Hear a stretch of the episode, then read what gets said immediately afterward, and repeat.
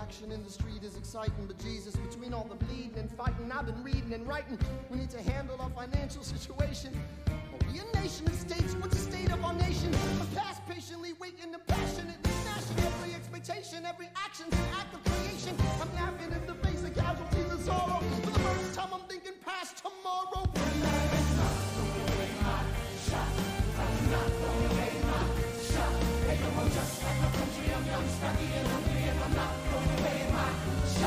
We gon' rise up.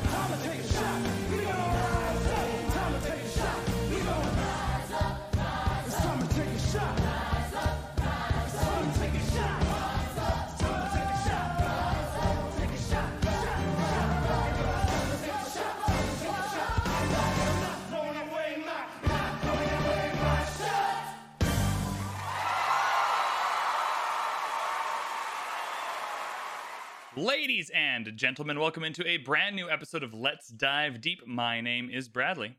My name is Connor. And today we are going to be continuing our deep dive into the hit Broadway musical and pop culture phenomenon, Hamilton. During today's deep dive, we will be, for better or worse, focusing on songs 29 through 32.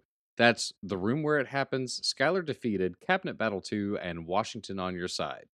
As per usual, we will be taking into account the Disney Plus version of the musical, the soundtrack, and of course, the experience of seeing Hamilton live. So, no matter how or where you have experienced Hamilton before, this is the perfect place for you to be. Just like all the other episodes of Let's Dive Deep ever created, this one may contain adult content. For us, it's mostly just swearing, but hey, you never know. Some one one time there'll be something that you just don't want your children to hear. So make sure you are listening to this podcast when there aren't children around. If you are choosing to do that though, this is just a little public service announcement that this podcast is not designed for that purpose. Another thing that you might not want your children to hear, again, your child, your choice, up to you, is spoilers. Let's Dive Deep Hamilton does, in fact, contain spoilers. While our focus each episode is a specific set of songs, we will always take into account the entire musical to add context to our discussion. If you are enjoying this podcast, you can find other Let's Dive Deep series in your favorite podcatcher. Up to the point of recording this, uh, we have all of Hamilton, of course, that we've done before this. I did a Let's Dive Deep season on the first season of Bridgerton, which is a good laugh because because I am the worst possible person to be doing that podcast. So it's good fun. You can search Let's Dive Deep Bridgerton in your favorite podcatcher. You can check the, the show notes. And if you're enjoying this podcast, you might enjoy that as well. Lastly, please do not throw away your shot. Go and leave us a review somewhere, anywhere. It really helps get the podcast out to more people. We were just chatting before the, the, the this recording started about the numbers on the podcast, and it's super cool to see like you have March or you have April. I think we started, then May was double what April was. June is getting double, almost double what May is by the time it's over. So it's cool to see the podcast growing, and you guys leaving those reviews really, really helps that out. Also, hit us up on Twitter at Let's Dive Deep. We had a few people hit up the Twitter account this week, which has been awesome. We also have an email address at Let's, or sorry, Let's Dive Deep Pod at gmail.com, where you can send us your emails, your questions, your comments, your anything really. And uh, we will hopefully be able to integrate it into the podcast at some point. That's the intro. That's the housekeeping. Now we're ready to go. So let's kick back, relax, maybe grab your beverage of choice. I've got mine. Let's hold our nose, close our eyes, and let's dive deep into Hamilton. Or did you know even then it doesn't matter where you put the U.S. Capitol? Cause we'll have the banks. We're in the same spot. You got more than you gave. And I wanted what I got. When you got skin in the game, you stay in the game. But you don't get a win unless you play in the game. Oh, you get love for it, you get hate for it, you get nothing if you wait for it, wait for it, wait. God help and forgive me. I wanna build something that's gonna outlive me. What do you want, Burr? What do you want, Burr? If you stand for nothing, Burr, what do you fall for?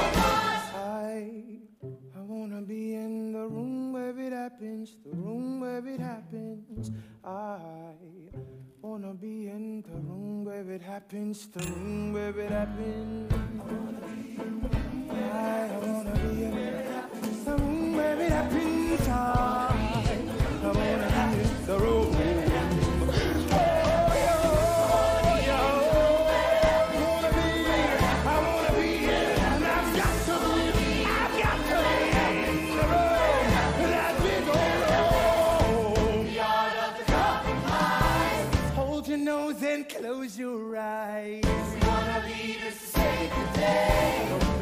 Don't get a say in what they trade away.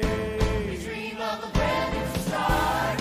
But we dream in the dark for the most part.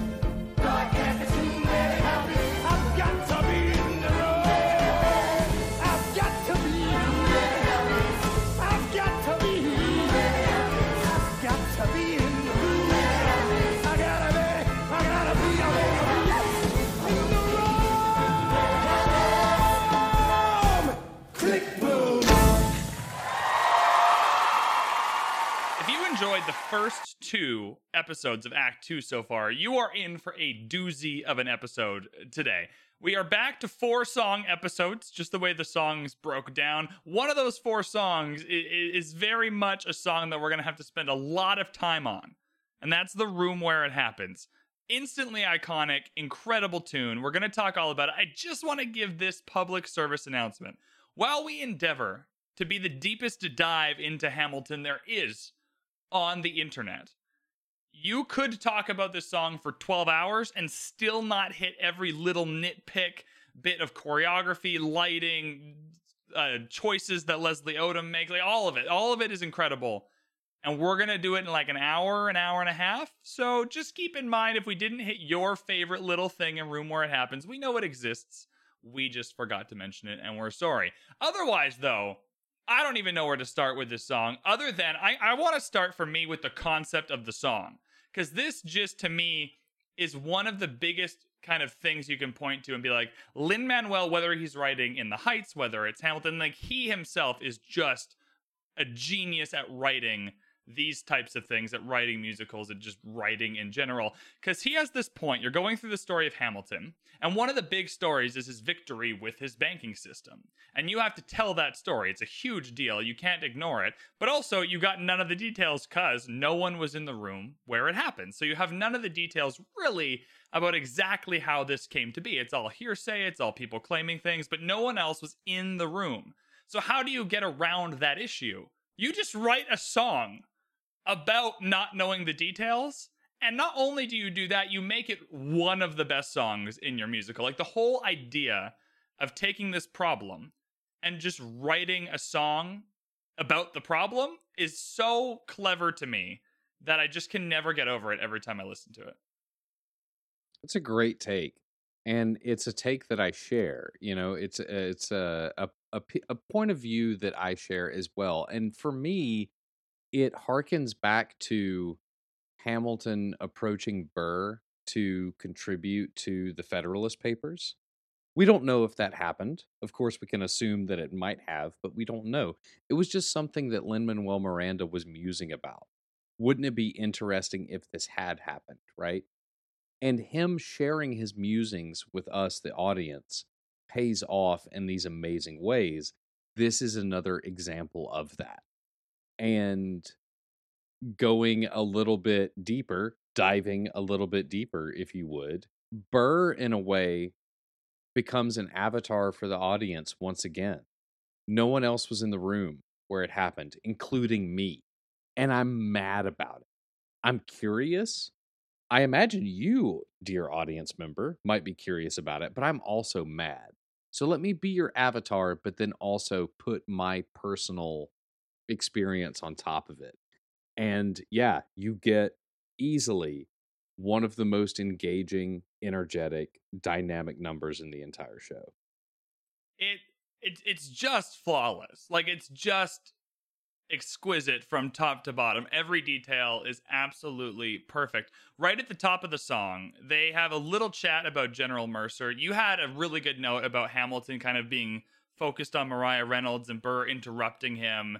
And that that whole kind of setup is really really good as Burr kind of comes to start the song. But there's just a little interlude that is almost unnecessary for the rest of the song, but it really helps dig into the death and legacy aspects of these characters and keeps us thinking about those things. You know, the story of Clermont Street and General Mercer right, is is very unimportant to the whole story of of Hamilton. And the little bit about we should we should try dying that would be easier, right? It's like getting us like it's unimportant stuff, but it primes us for when the important stuff on those topics comes later. We've at least heard mentions of it. It's still kind of in the air. It's in the background, and I think it's a really interesting choice because it at one on one hand for me it kind of doesn't really fit in with the song. More so it sticks out than a lot of the other little bits of exposition or detours we take in the rest of the musical. But on the other hand it fits perfectly with where we're going. And i just think it's a really interesting way to kick off a song that's going to be this hyped and energetic and crazy. In terms of the orchestration it fits certainly. But lyrically i get what you're saying. This introduction it almost feels like a bridge or it feels like a connecting song, an intermediary song, rather than it's part of the room where it happens itself. Right? If I'm if I'm hearing you correctly. yeah And I and I agree with that. Yeah.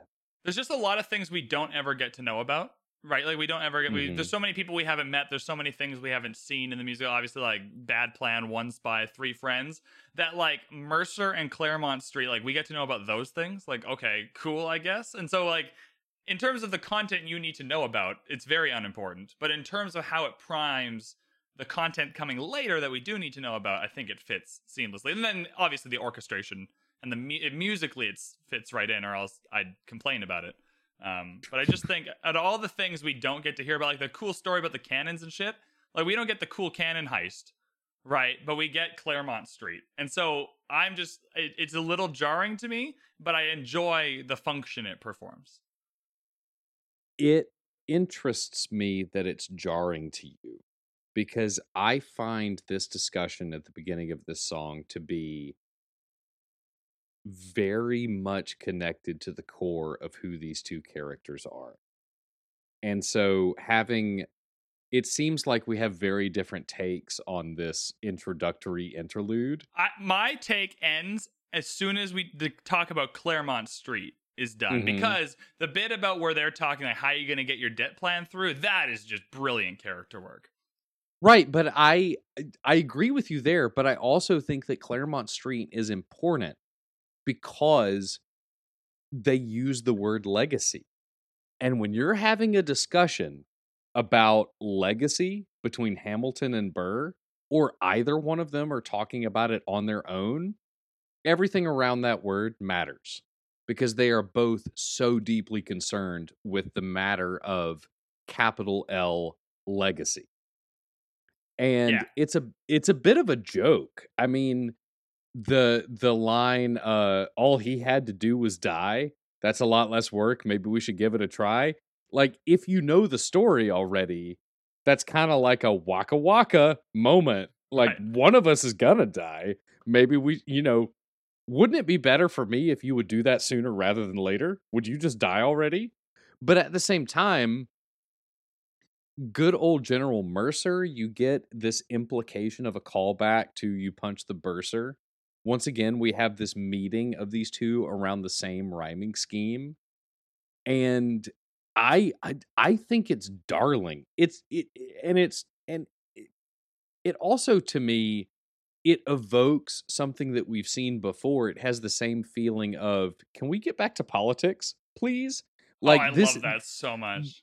this this kind of sets that up you know like there's a duality here this is kind of like an instance of that moment it's not explicit but we're coming out of personal life and we're getting drawn back into the political realm and i i, I think it's fantastic i i don't i don't find it jarring but i wouldn't be surprised if you weren't the only listener, audience member, however you experience this show, it wouldn't surprise me at all if you weren't the only person that was taken out of this moment just a little bit. Like, what are we what are we doing here? Like where where does this moment fit in? Like this is what we're talking about. We're talking about naming of a street. Like because we've been talking about an affair. We've been talking about how we structure a brand new government we've been talking about uh how the first presidential cabinet is going to be structured. And now we're talking about how we name a street. But I think that how we name that street is crucially important to these two characters. Yeah, and that's I'm why we my see take it a little stage. bit. I think we have a. I, th- I don't think our takes are identical. I think we're oh, yeah we're the Venn diagram is closer, and I'm not quite explaining my take properly. Maybe my take So on your take your take is your your take is just warm at this point instead of hot, is what you're saying. Right. Yeah, yeah, Yeah. I think for all the reasons about legacy and death and all of that, it fits perfectly. My thought is just that, like, you could come up with anything. Like, it doesn't need to be Clermont Street or General Mercer. You could make up a whole, like, the, you could write anything you wanted to perform that function, making the Clermont Street or General Mercer specifically, like, not crucial information it Mm, provide it mhm. performs a function, but the information isn't. Like we're never gonna come back to Clermont Street, and this is the only time we hear about General Mercer. Like those two things, like once it's performed the function of the legacy and all of that, then we just forget about him and move on. That's my Sure. take. And like that I that could you. have been that could have been anything you could have written. It just fits with the rhyming and all of that. It it does do that. So that okay, so that inspires me to ask you this.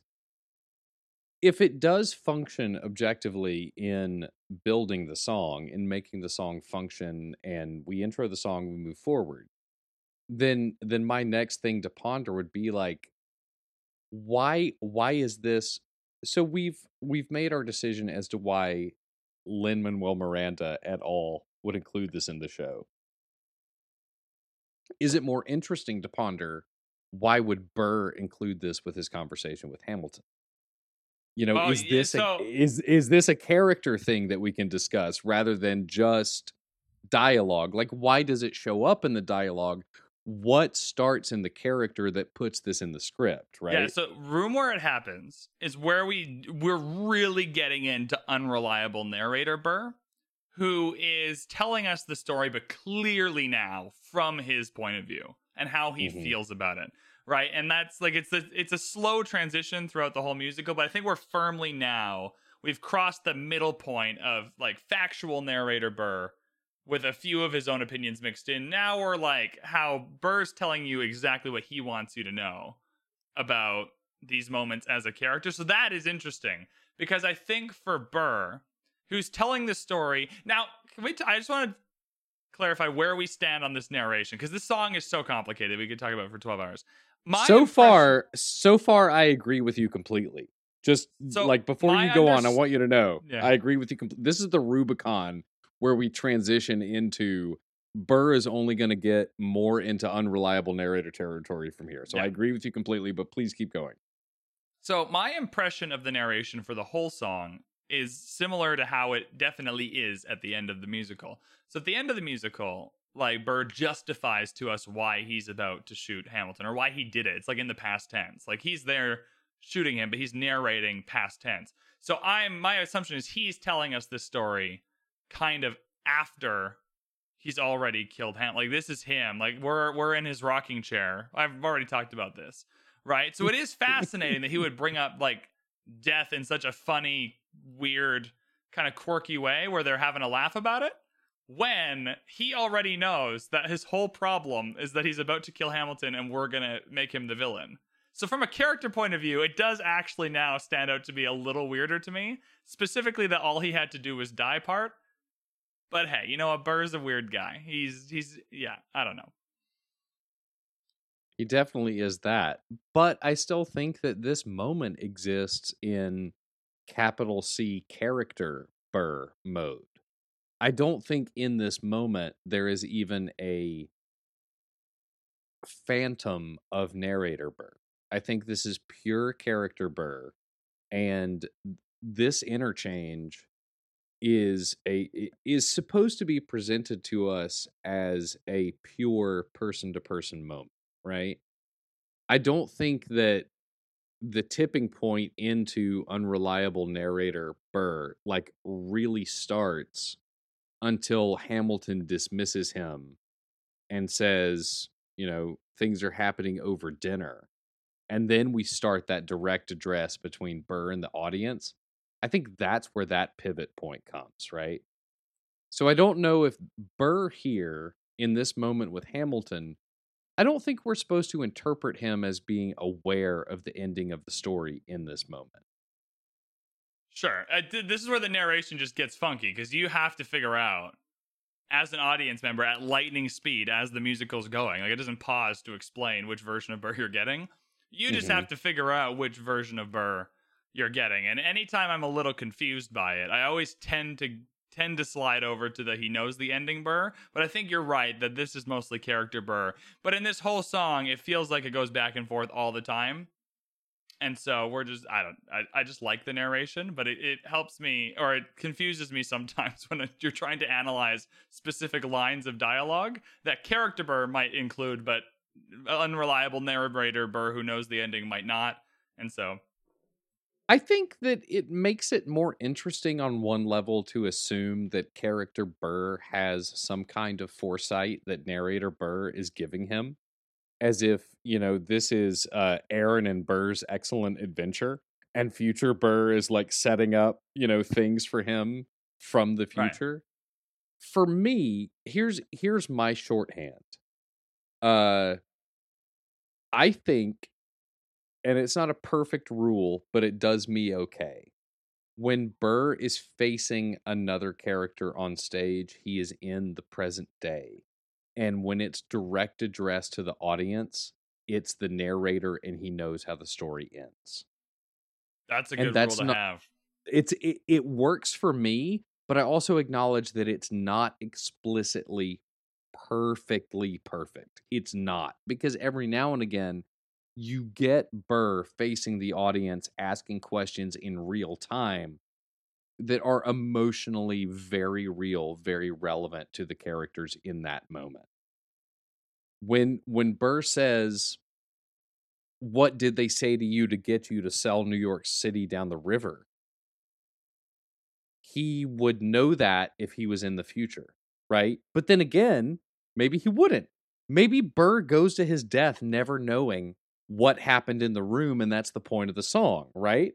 You know, like that's like why the the- song exists. That's you get into have- you get into the to have a circle. board with the strings and the thumbtacks Yeah, exactly. Yeah, exactly. All right, dear dear audience member listening to this podcast, our official Let's Dive Deep rule will imperfect will be if Burr is facing another character, he is in the present day. If he is facing or directly addressing the audience, he is omniscient narrator Burr who knows how the story ends and is unreliably narrating it to us. So we can enjoy this musical and this podcast. For the sake of expediency, though, I don't think we can talk about narrator Burr for 160 years. So the next thing that happens with Burr is Hamilton kind of pokes fun at him a little bit. And Burr, a curious guy, he doesn't have many opinions yet. And so he's going to go to Hamilton. He's like, hey, how are you going to get your debt plan through? I assume like four people in the cabinet or whatever it is, like the president, right? I assume that like it's pretty well known that Hamilton's trying to do this. And so he's like, well, how, how are you going to get your debt plan through? And then Hamilton is like, well, bud, You'll never guess. Remember, like way back before the war, you said one thing to me one time? I'm going to take that advice way later in a completely unrelated circumstance. And you're actually going to help me get my debt plan through, which is great for all of the reasons, character wise, but also because then when Burr, when Burr takes Hamilton's advice, kind of, he kind of follows in Hamilton's footsteps a little bit in Schuyler Defeated, but later, specifically, he'll call out um, when he's campaigning, you know, I learned that from you. So we're into this point now where the characters in their kind of downward spiral towards their duel are actually pulling parts from each other, which I just find fa- it's a fascinating little web between these two characters because you want this show to end so differently because they could teach each other so much. Because in this moment, Hamilton's even acknowledging, like, hey, I'm using the old Burr strategy here. And it's just more webs and strings and stuff, but super fascinating. I love that you're calling that moment out because I think that is specifically why the rest of this song happens. I think that Burr's anger, Burr's frustration, Burr's questions, all of this experience that we get to share with him the rest of the song. My opinion is that it stems from Burr realizing that Hamilton is being more successful because he's acting like me. Nobody acts more like myself than me. Right. Why why is he more successful? Why he's okay, so let me get this straight. You are getting another chance to elevate yourself because you're doing a cover song of my playbook and yet you're the one that gets to rise on top? And and that's like that's why once again he's pushed to the point where he can't hold his tongue anymore. It's like seriously you're stealing my moves and you get to be more successful? Okay well now i need to we need to go talk to the audience now. I'm going to be in the room where it happens. And if if and this dovetails with what you said. Okay maybe it didn't maybe for some reason burr being burr doesn't work. Hamilton being burr worked. Maybe burr will be hamilton. Maybe that's my key. Like can i can i combine the best of both worlds better than hamilton did? Maybe that's how we get to the open campaigning i learned it from you place right? Yeah, like it, it's just the perfect example that if they could just stop being toddlers with all of their disagreements and actually like actively try to get along, they could learn so much from each other because they do, right? They pull the best bits from each other and use them as they need to in Act Two to elevate themselves, right? And it's like, it just makes it more tragic how it ends, which is great writing because you Sure. can see you can see here that these guys could just be best friends and just conquer the world together. And instead they're just determined to to kind of just I don't, I don't even know what it is. Like it's just so convoluted and complex their relationship, but they just seem so determined to not make it work with each other when they could just be the the dynamic duo that takes over everything. I think both the historical record and the musical teach us that Burr and Hamilton could have had a very good go of things as a collaborative unit. Because if we if we back out of the musical a little bit, we we know that Hamilton would not have been a lawyer as early on as he was if it wasn't for Burr's help. And early on they litigated a couple cases together. They had a a kind of collaborative relationship. And in the musical, we we also know that they practice law together. We know that Hamilton went to Burr's door at two o'clock in the morning, thirsty for help. You're a better lawyer than me. We know that they could have benefited from working with each other. And I think that that just makes this story so much more of the Greek tragedy that it already is. And it's, you know, sometimes sometimes reality is so much better than fiction. I don't know if you could make a more compelling story of two guys that were destined to destroy each other but could have lived in ecstasy had they just worked together. I think that that's a mm-hmm. really great point. Like I don't see I don't see how you can look at this story from from the gr- biographical POV or just watching the musical. I think that any any examination of this story supports what you just said. Like yeah, 100%. If they had just Oh shit. I think even Burr agrees with you. I think even Burr agrees with you, Bradley. Well, yeah, when the- you the wor- look, the room- when, when you look, the world was enough. wide enough for both Hamilton and me. Right. Yeah, yeah. Like the story itself and Burr, like you eventually, it, it it's borne out that that's true. Yeah. All right. We covered Ugh. that now. I'm going to cover a lot of ground with the recap here, and then we're just going to talk about whichever bits and hop around.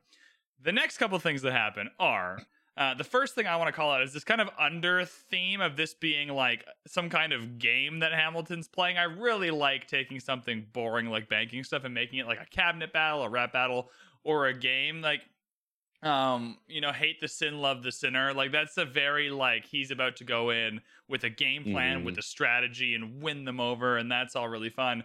The next really important thing that happens character wise, though, is he pretty much like tells Burr, like, yeah, fuck off. Like, I'm going Yeah. to dinner with these important people to Mhm. do all of these important things, and you are not, so see you, mate. yeah, and that, you know, I think that this is another moment in a trend that's been established before. Uh, talking about rank earlier around the wedding, right? Uh, congrats to you, Lieutenant Colonel. Uh, that whole thing. Uh, but I think that uh, what you have uh, in your notes about Burr looking so hurt when Hamilton dismisses him. Like that is a real moment. I think that that is another moment that contributes to Burr being like, "All right, I am I, I will be going off soon." And it's Yeah, another it- dig from Hamilton saying, "I'm this is kind of what this is another thing that instigates the whole discussion of who's in the room where it happens and who's not." Hamilton did not have to do that. He chose to No, be a little not. bit spiteful. they're determined to spite each other. Like Hamilton did not need to be a dick about it, but he definitely had to like sassily be like, ha, "I'm sorry, Burr, I've got to go to my cool fancy dinner." And it's like, okay, thanks, Hamilton. Like, way to Mhm. help this whole situation.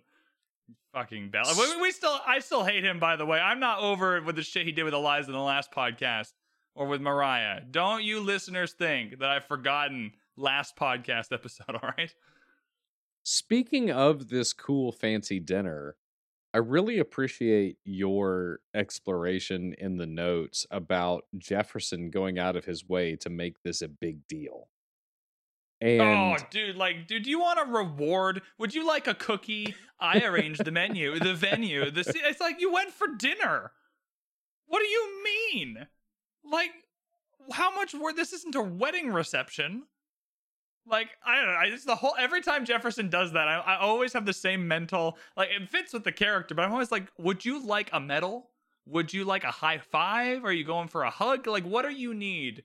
It's, it comes across as very needy to me. Like, hey, look at me planning a dinner. I did this. here's my guesses there. Number one, I think that our experience of it is intended to be informed by the preface Thomas claims.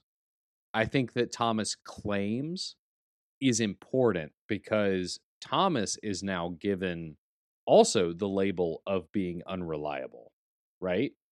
Because no one else was in the room where it happened. And in case you forget, we're going to repeat that line eight or 10 different times, right?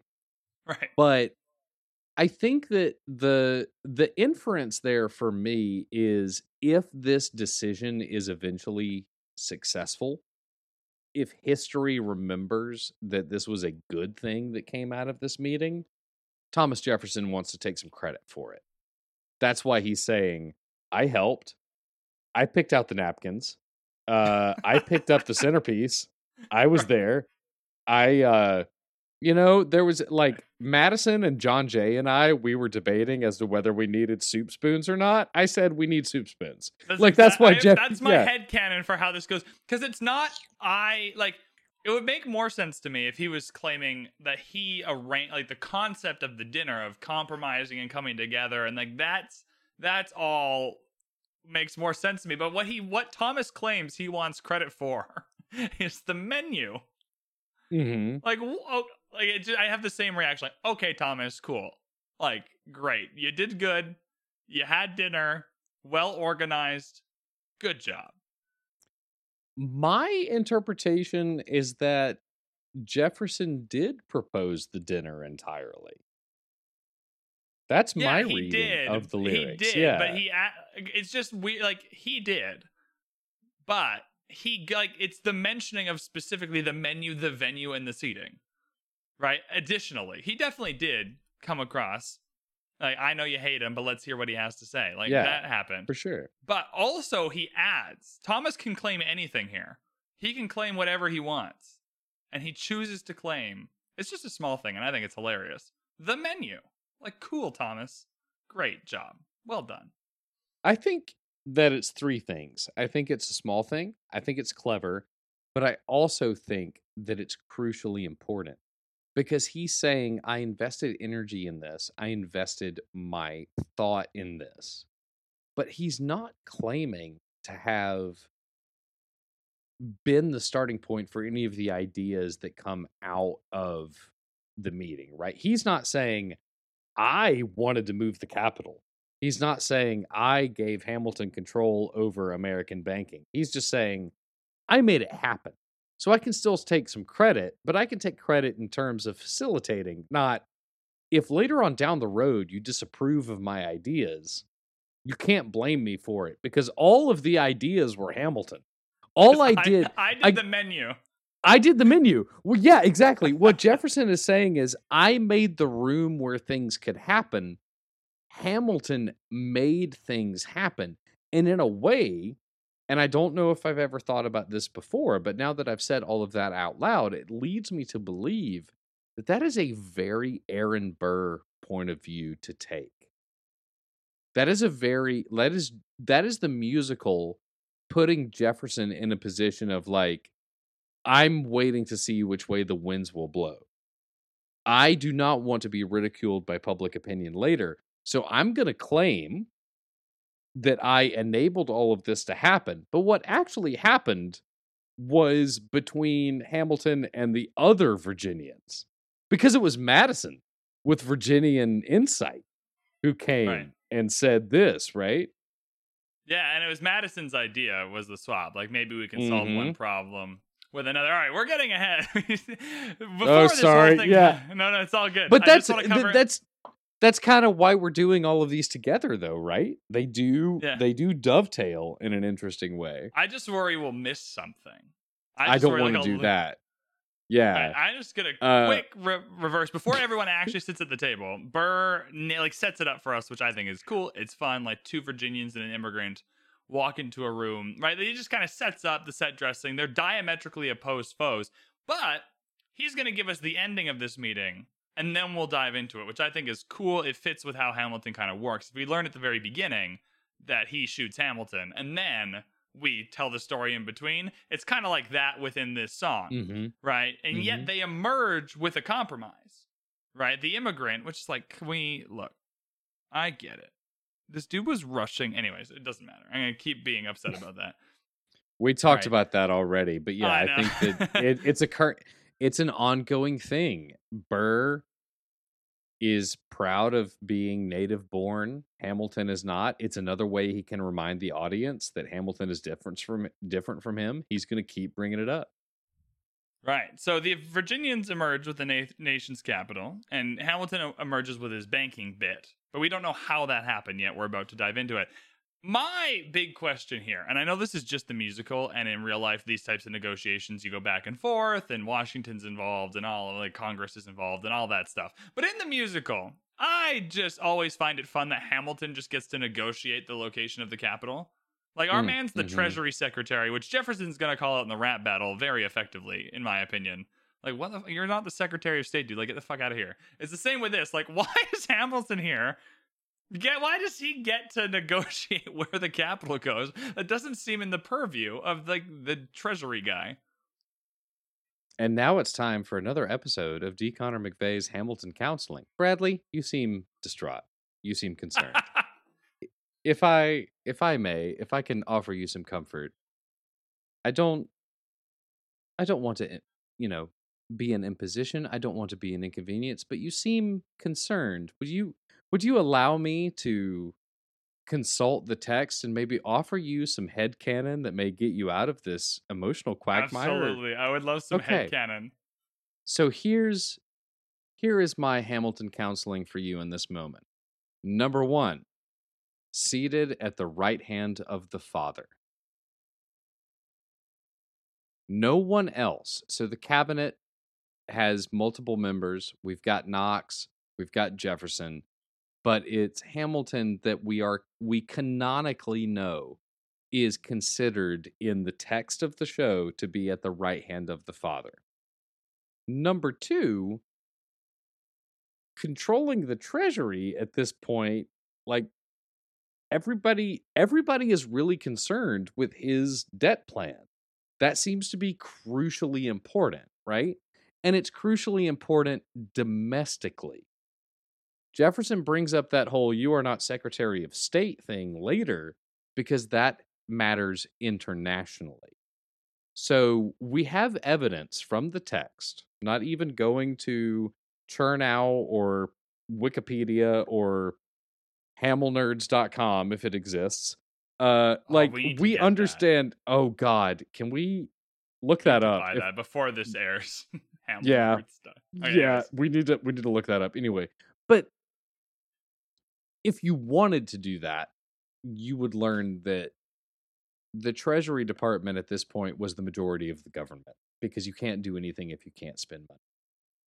Right? So where the capital sits is a domestic issue.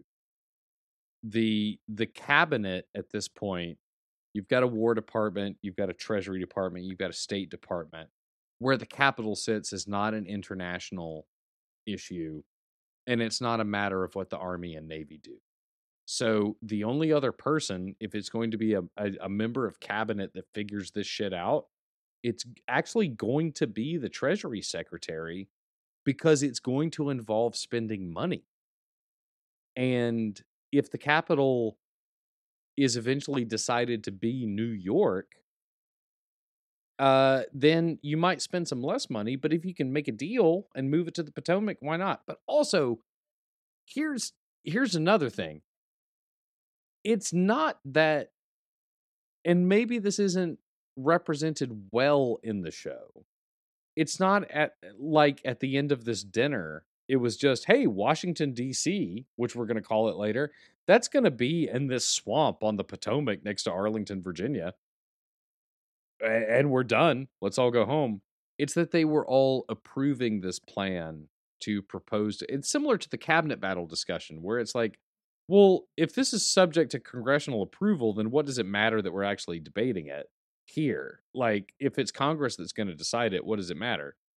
It's that they had an alliance now. They could take this plan to the rest of the government and make it happen because they were in agreement. The Jeffersonian Democratic Republicans and the Washingtonian Federalists are now all together. That's what matters coming out of the meeting, right? The show gives Hamilton more lunar, unilateral power because the show is called Hamilton and he's one of the Hamiltons in the show. You know what I mean? Yeah, gotcha. And uh, that, that Yeah. all makes sense. I just think it's a fun little thing. I guess I never thought about like who would it be if it wasn't Hamilton because there's not like a capital department in the No, in there's the a- cabinet either. Yeah, I mean, and there's no there's no cabinet in the Constitution. Washington figuring out who he was going to have advise him was catch as catch can. He was figuring that out day by day. The cabinet just kind of happened. The the presidential cabinet does not exist really in federal documentation. It just happened. So I get I, I guess the best way to put it is that every American experiment sets a precedent. Yeah, uh, And- definitely. and this is another one of those instances. I hope that I hope that today's session of Hamilton counseling was beneficial to you. I hope that you keep coming back if it if it's helping you, Bradley. I feel relieved. I'm I feel glad. like I have a structured head canon that I can work with, and I am ready to move on. The next thing in room where it happened, other than I'm just gonna kind of skip over like every time Burr does the room where it happened over and over and over again. That's all awesome. I think I'm gonna talk Mhm. about that at the end when he does the running to the table jumping stuff because that's the coolest Yeah. one. Um, but the next kind of thing that happens is Burr it kind of explains like we don't know the how many pieces are sacrificed in every game of chess. We don't know any. Like we just assume that it happens. And I just like calling this out because that's how real life works. Like I have no idea what Justin Trudeau does in a day. Right? He's the prime minister of my country. I don't know what his daily schedule is like. I just mm-hmm. assume he's going to meetings that he should be going to and like when there's problems he's doing prime ministery things to solve them. And I just assume that he shows up in parliament when he's meant to to talk about what he's meant to talk. You know what I mean? Like you just assume that this all happens. Like you don't There's no way to know, and even if you could know, there's no way to like actually pay attention and care about all of it. And so as humans, we just like, yep, they're doing their thing. They're what I don't know what they're. I have no idea what he does in a day. And I just like that Burr's calling it out here because that's still true in real life. That's not even just a Hamilton Burr problem. That is just something that's very true to life and how systems of organizing human beings are set up. That once they're set up, the people who are running, like you just assume that it happens. Like at work, when people come, like I run an outdoor school, when people come up, they just they just get on their boat and they just come to camp. Like they they just assume that some level of planning went into that, but they don't care or know or ask or whatever, right? They just assume that it happened. That someone scheduled the boat, someone told the captain where to be and what time to be there, someone told them where they right like they just assume that it happens, and it's very true to life. Another way for Burr to endear himself to the audience. I get it. You don't know what happens every time someone makes a decision. Neither do I. I get it. I'm one of you. I'm the common man. Yeah, Yeah, I'm with you there. And we use I'm this with you there. like, absolutely. we use this same like logic kind of like, this lack of curiosity or just lack of being able to even know and we like hinge our lives on it. Like every time i get into a plane an airplane i don't know what an airplane maintenance schedule is like. I just assume that when the airplane is broken or needs maintenance that qualified people are doing it and i just assume that the person flying my plane has a pilot's license but i don't know what pilot license school is like right? Like there's so much of life that we'll like hinge our lives on, right? That's just we just assume that it happened. We just assume that something good happened and we're willing to risk it on that. And I just think I don't, it's a cool thing to bring up spe- specifically because it endears you to Burr, but also because that's just how human beings work.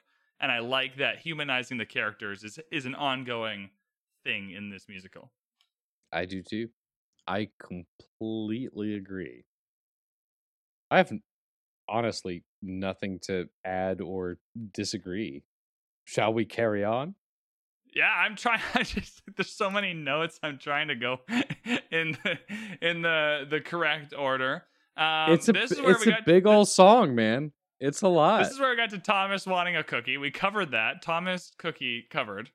Um. Oh, this is my next part. So now we're getting into the the bit of the song where they kind of go over how this happened. Right? Maybe we can solve one problem with another. Win a victory for the Southerners. So you you start getting the idea. There's going to be a compromise here. That the capital is going to to be a victory for the Southerners, and Hamilton's victory is going to be his financial plan. In my notes, I put, and I get that commute lengths are way longer in whenever this is happening, the early 1800s, I think. So I understand.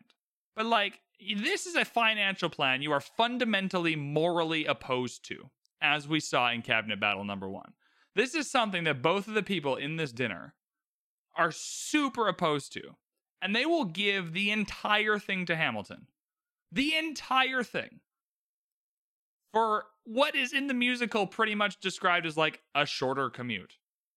Like, wouldn't you like to work a little closer to home? They don't really dive any deeper into why this is important or why this is a victory for Southerners, other than the commute time, right? So I can infer the myriad reasons why this might be important. But within the musical context, it kind of seems like this thing that they're super morally opposed to. They're just going to give it away for a shorter commute, which I think, and it ends up being a bad trade, but I think it's a terrible trade. It is a terrible trade. That requires that you assume Madison is being literal there. And maybe I'm being too uh, deferential. I'm being too generous to the Southerners here. It's possible that Madison is saying, Wouldn't you like to work a little closer to home? with a wink and a nod to Jefferson, right? When he says, Wouldn't you like to work a little closer to home? It's possible that's a euphemism. And he's saying to Jefferson, My plan is we get the, we get the national capital in the South. That's what leads him to say, Oh, yeah, you would? Okay, the Potomac. Like that's that's Madison saying, "I've got an idea." Wink, wink, nudge, nudge. Say no more. What, what? Like that's him him saying, you know. uh But you know, I feel like at the same time, Madison and Jefferson have a relationship where they don't need innuendo. They don't need subtlety. Madison could just come out and tell Jefferson, "Yeah, I want to work at home." So I, I I get it either way. You know, I don't I don't know what is the proper line reading there. I don't get Madison as portrayed by Oak as a character that really delves in subtlety and innuendo. He's kind of just out there. You know what I mean? Right. Um and so if that is all true, if that's the line reading that you take, if that's the way you interpret it, then I guess we're supposed to intuit this as the text telling us that the Democratic Republican Southerners here are the bad guys, that they make this decision out of laziness, and that mm-hmm. Hamilton truly is the victor, both strategically and morally. So maybe more importantly, I don't- I don't know. my point. More importantly to my point, the commute bit is just something I find funny. Obviously, there are other reasons why having the national capital is important. I just like that the only stated reason, literally, if you take the text that way, is that the commute time is shorter. Right? But more importantly, it shows that they completely have misread Hamilton as an individual. Because everything we know about him, we know 100% this guy does not give a fuck where the capital goes. He doesn't give a shit. He's not, it's not even a compromise for him. Like, you just gave him everything you wanted, and he does not care. It's not like you had two differing versions of the same thing and you met somewhere in the middle. You showed up, gave Hamilton everything that he wanted, and he gave up nothing that he was trying to keep or cares about. Like, more importantly to the characters, it shows that Jefferson and Madison did not, they just completely misread this situation entirely. Because this is a terrible deal for them to make in terms of something that they are established, like, reprehensibly opposed to. Like, they've already established in the cabinet battle that this is something they. Like they, this this is an affront to them. This isn't like some plan they don't like. They specifically hate it for a lot of reasons, and to give that away to someone for something they don't care about is a complete misread of the whole situation. Yeah. They done fucked up. I mean, they really did. They need. They had a worse plan. They need one spy. The scouting report came back. They got all the numbers wrong, and they made a bad trade. They need a. They need a spy. Someone What just hey, can you ask up- Hamilton? Can you ask Hamilton if he cares about the capital? Can somebody, can one person ask Hamilton if he cares about the capital? Just offhand, off the record, and let us know what he says. That's all you had to do. That's all you had to do. You just one spy, ask him a single question once, and you the financial plan doesn't happen. But no, no, no, you fucked the whole thing up because you didn't want to do your scouting properly. Sorry, that's They my can't do rant. that because we had to retire Hercules Mulligan so that his actor could play Madison. So that's why they don't have a spy. Yeah, that's why they don't have a Right, spy.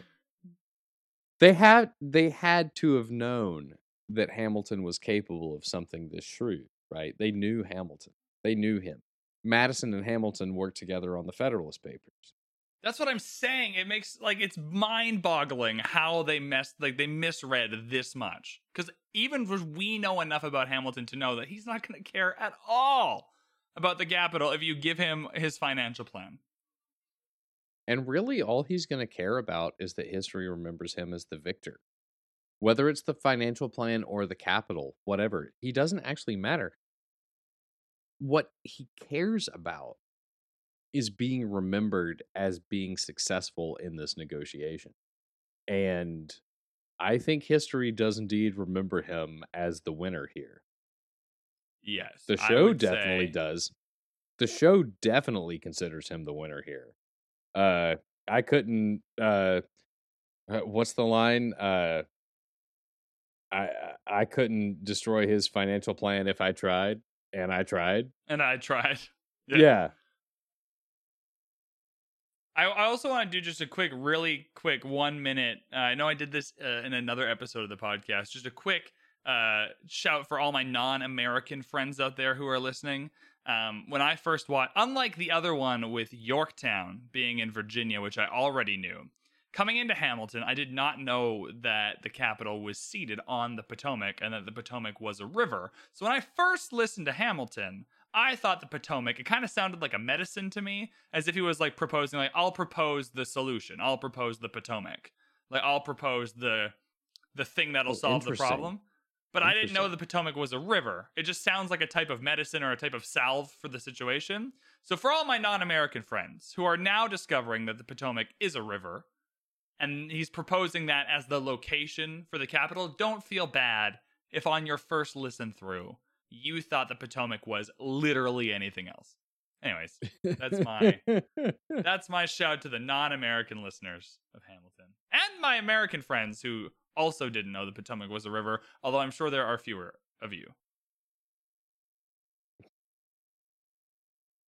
I it's so interesting when we have these moments, right? Because I you know, I have I I've just known these terms. I've known these names just growing up, right? And I I benefit from the non-American experience of Hamilton because it's a window into moments where the show doesn't explain itself well enough, right? Because you could miss things on a on an first viewing. Absolutely. Moving moving on through the song, we then have Burr. Kind of the outcome has happened, the swap has kind of been made, or they're at least working through it. And Burr starts questioning Hamilton here. Did Washington know about the dinner? Was there presidential pressure to deliver? Like he keeps asking these questions, and then we get back to that kind of game theory that we were talking about at the beginning. Because then he asks Hamilton, and Hamilton's like really into it, like, we'll have the banks. We're in the same spot. And then Burr is realizing what a just what a what a heist this was from Hamilton. Right? Burr is realizing in real time, like, oh, you got more than you gave. And Hamilton's like, and I got or I wanted what I got. Right? And then he gives this lesson to Burr, like, when you've got skin in the game, you stay in the game, but you don't get a win unless you play in the game. Kind of calling out to Burr, like, you don't play, dude. Like I'm here playing the game all the time. I'm always playing the game. And you're never playing the game. Like what do you want? And I think this is the full the last point where these guys are ever friends. Like this is the last cuz Burr this is a, a challenge and the music slows, it comes down and Burr is now left to be like I want to be in the room where it happens. He's been singing it the whole time, but this is where character-wise he really like sits with that after Hamilton challenges him. I think you're proved correct by the fact that Schuyler defeated follows this very, very shortly. Very Absolutely. shortly indeed. This is the this is the last moment. Yeah, one hundred percent. Yeah. What do you make of Burr? What do you make of the challenge to Burr here, though? Because unlike the other thing at the top, I don't think this is like facetious from Hamilton. I think like Hamilton's like, like, dude, like if this is what you want, like play the game, my guy. And then he's gonna get mad when he plays the game later, which is dumb, but whatever. Right? Like, what do you make of Hamilton challenging Burr like this, or Burr telling us that Hamilton challenged him like this? It's a curious moment, right? And I appreciate your addendum on the end there because at the beginning of this little scenelet, this brief moment, it feels as though Hamilton is not talking to Burr. It feels like Hamilton is talking to himself, the audience, or Washington, maybe, but it feels like he's talking to anybody but Burr. This feels like a soliloquy. This feels like it's alone and he's out of time from Burr. Like Burr is reaching out and trying to interact with Hamilton, but it feels like Hamilton is not in the same time and space as Burr. But when they do connect and Hamilton does challenge Burr, I really do think that's the that's the point where Burr has to like answer, right? And and that spurs him into the finale of room where it happened. Uh I think that buried so that's generally how I approach this moment in trying to specifically answer your question. I think that there's a couple things that really poke at Aaron Burr here. Number one, I want to build something that's going to outlive me. I think at this point, the only thing that Burr has that's going to outlive him is Theodosia. He doesn't have a public record yet that is going to sustain his legacy. And number two, the reiteration of if you stand for nothing, Burr, what do you fall for? I think it's just like, okay, you're going to put that in my face one more time. You're going to say that again. That specific line, you're going to say it again. And I think that's what propels us into the end of this number. I the narration really helps. So I'm gonna I want to do one more red line moving kind of thing with you. Sure. Just to see okay. if I can nail down this narration because I think this is Yeah. like underlying bit of like masterpiece writing, but only if the narration works the way I think it does. So Mhm. the specific like you get nothing if you wait for it, wait for it, wait. Right? Yeah. Like the way like to me that's full on unreliable Burr narrating Hamilton in that moment. And here's why I think that, but I think it it fits perfectly. That's I such think a I have a huge good guess, but I want to hear you say it. So wait for it, the song, right? That's something Hamilton did not witness. That is something that Burr sang for us. And it's a very emotional song. He talks about his mom and his father, and like it's a very like emotional song. And so in my head, Burr has created Hamilton here. Right. And created this moment that probably didn't happen of Hamilton not just digging at the song, right? The wait for. That Hamilton doesn't know that exists right? But that whole song and what that meant to Burr, that was his big show off performance in Act One. Like, that's a huge deal to him.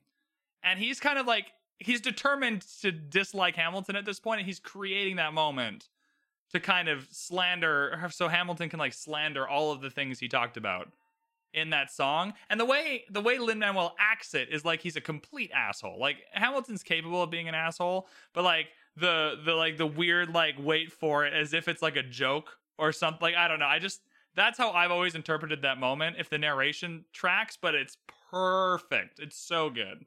Absolutely. This is Burr putting his fear of Hamilton. This is Burr putting his belief that Hamilton is always mocking him.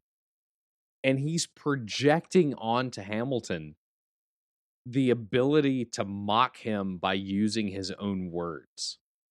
And I think that's why Hamilton is disconnected in performance in this moment where he's facing out instead of facing Burr because he's not actually there. He's a projection from Burr for the audience. And then that is why you get that that shoulder shudder that you just did so well.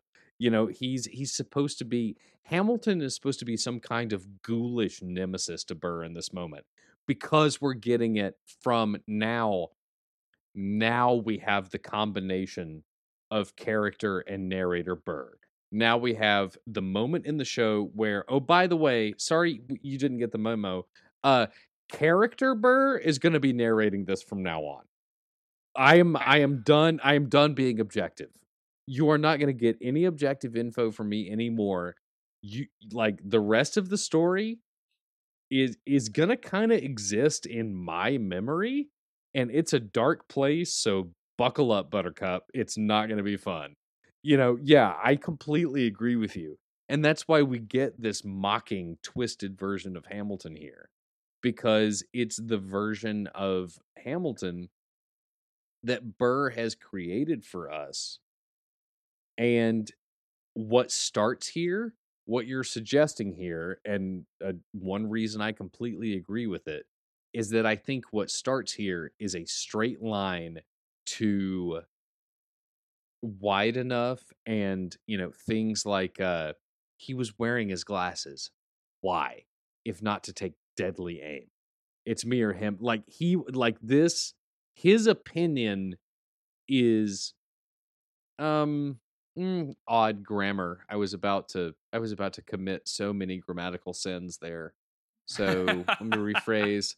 And I caught myself, thank goodness. I think this sets the foundation for the vitriol and the bias that we get at the end of the show. I think this is when we really hit that pivot point into I'm starting to take over and I'm starting to color the second act of the show with my opinion of Hamilton much more so than I did in Act 1, right? This is when we really get into R2D2 narrator territory. I you can't trust me for shit at this right, point. absolutely. Yeah. Absolutely. Um, so this challenge happens, and I think this part there's so much going on that we've already missed with regards to like the extracurriculars, like the lighting, the and I don't say that for all you theater people, not because your job's not important, but just extracurricular to what we were just talking about, not in general. If that distinction makes any sense. Anyways, we already missed so many different things with the lighting, the choreography, the staging, the blocking, and all that. But this kind of moment coming up right here where Burr is going through all of his choreo and he's running around and he's jumping on the table, and the company is just doing it all with him. And you have the whole cast standing for a lot of these, all of these songs, really. You have lots of moments where the cast, various characters that aren't witnessing the moment, are there kind of challenging Burr along with Hamilton. I just I just I just want to use this moment in time to call out all of that is just being absolutely incredible for this number because I know I'm to miss ev- some mostly everything to be honest and I just wanted to call the whole thing out in this one moment where I think it all comes together perfectly as being just incredible job by everyone involved in this production. the song on the whole, you know, I think fits into that description as well. I think we were wise to say, look, it's a, it's a beast of a number. You know, we could, I think we could have our own revisit episode on just this track. But yeah, I mean, it's, the, the staging's amazing, and what you're talking about, everybody surrounding uh Burr and Hamilton, everybody putting themselves on the perimeter, really does like it reminds you the focus is here. It reminds like and it just adds to the cacophony of what do you want? What do you want burr? What are you going to do? And excuse me and i also think that if we're talking about burr creating this version of hamilton ooh i love that you just brought all that up can we then believe can we then assume that burr is creating the ensemble here as well that's how much he feels pressured, right? That's how much he feels pressured to succeed, to take over. That that one antagonist at this point is not enough. One Hamilton is not enough. He has to have the ensemble backing Hamilton up, right? Burr thinks that he's got a whole like clan of hyenas out in the Deadlands that are out to come and get him, right? Coming out from where the light does not touch. And they're all out to get him. It's not just Hamilton it's Hamilton and the ensemble. I've always interpreted it that way. Like he, it's kind of like paranoia. Like he's just projecting all of this onto everyone. Like everyone is challenging him. Everyone feels this way. Everyone's on him for one thing or another, and that that immense pressure. I've always interpreted that way because it kind of needs to be that way Mhm. to to really understand just how much pressure he's under to succeed. To to understand his actions when he goes and takes the Senate seat, when he duels Hamilton, like all of these things that he's about to go do, you need that propulsion, that base to work from. And I think this is that base. Like the room where it happened functions as the base for Burr's character for the rest of the musical. So I think him projecting all of that would have to be the case to understand just how much pressure he's putting himself under to do all these things. Yeah, I think I agree with you there. I really do. I I really feel that in this number. I know when you said the word base just now, you said it B A S E. I want to take a brief moment, if I may, to talk about base B A S S, if that's okay. It's Oh, a bit of a, a yeah. divergence, but uh, but there is something you know talking about the opposition and the conflict that that Burr feels relevant to what we were just talking about. That does for me, it does transcend into a discussion about music a little bit because one thing that I love about Room Where It Happens is that it feels very much connected to What Did I Miss? And it feels less connected to Dear Theodosia and Wait for It. It we're kind of and it doesn't feel connected to nonstop either. It has this very southern swung ragtime feel, but also this persistent uh this is where the bass comes in this persistent four on the floor rhythm it's a very one two three four thing whereas everything that we've seen from burr earlier has been more syncopated and it's been more of this like uh you know, a, a more of a Caribbean, Bahamian uh, island dance hall type of motif.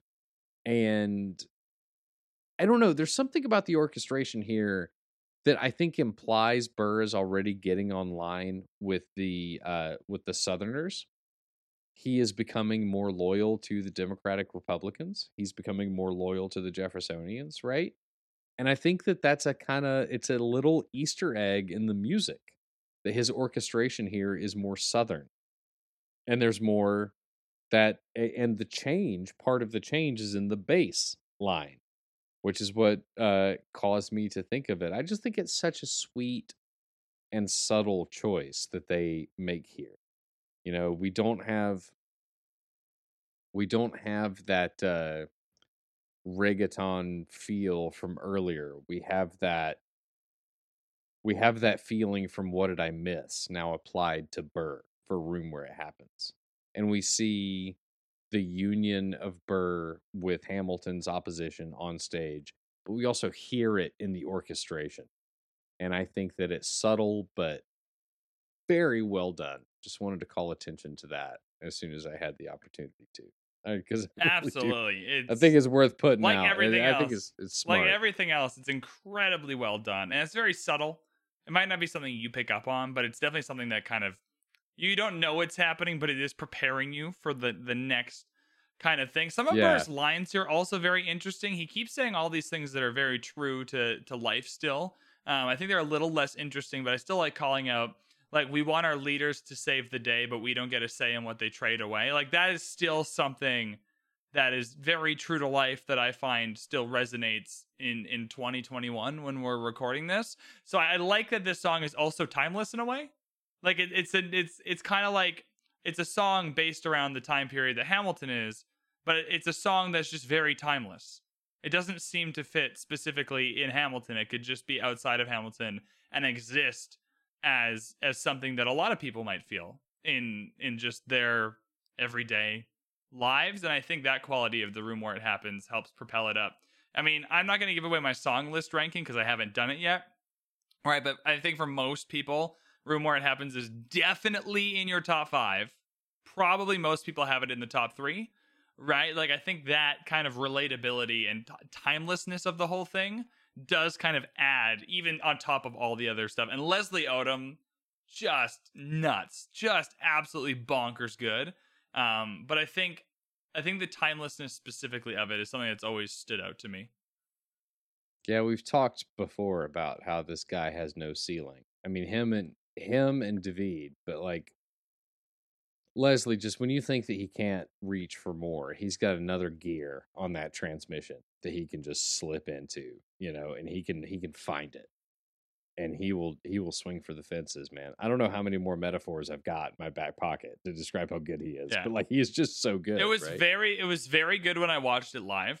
Leslie Odom was definitely better though. There's Mhm. something about the way he does this, and I know it's the Disney Plus version, and maybe it's just the angles I'm getting of being really close up in the facial expressions and everything that's doing it for me. There's just something in the. F- it's like suave. It's effortless. Leslie Odom makes it look effortless to perform this song, and he gets every bit of choreography, every tone, every all the line readings, all the singing, like perfect.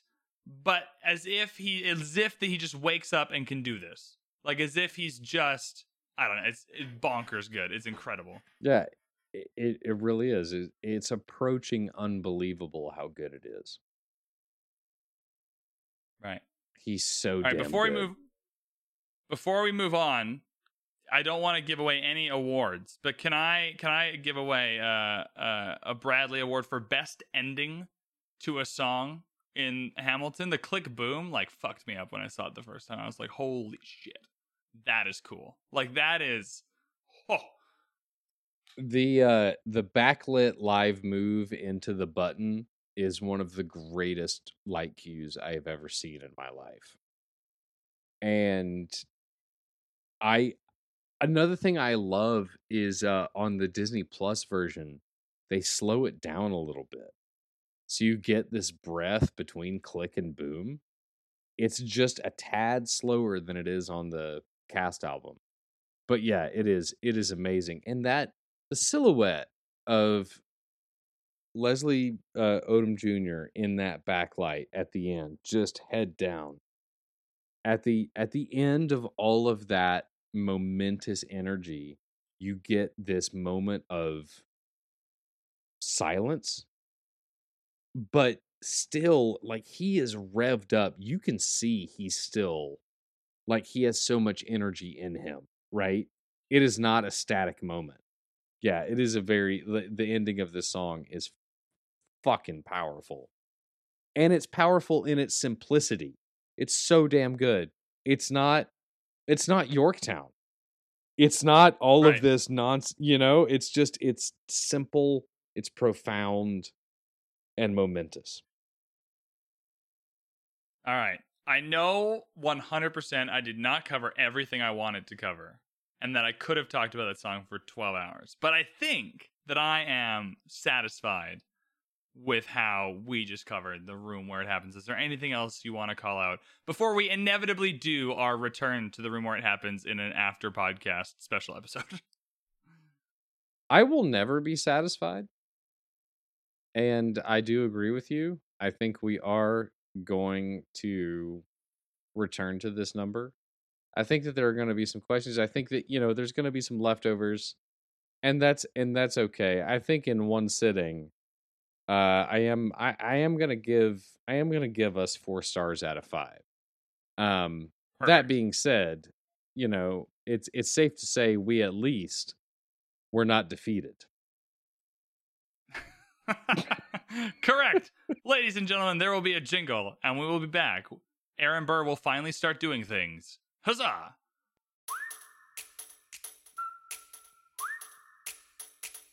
Moving on from the room where it happens, Burr takes all his anger, his frustration, his projection, and he goes and does something about it. Our man snags himself a Senate seat.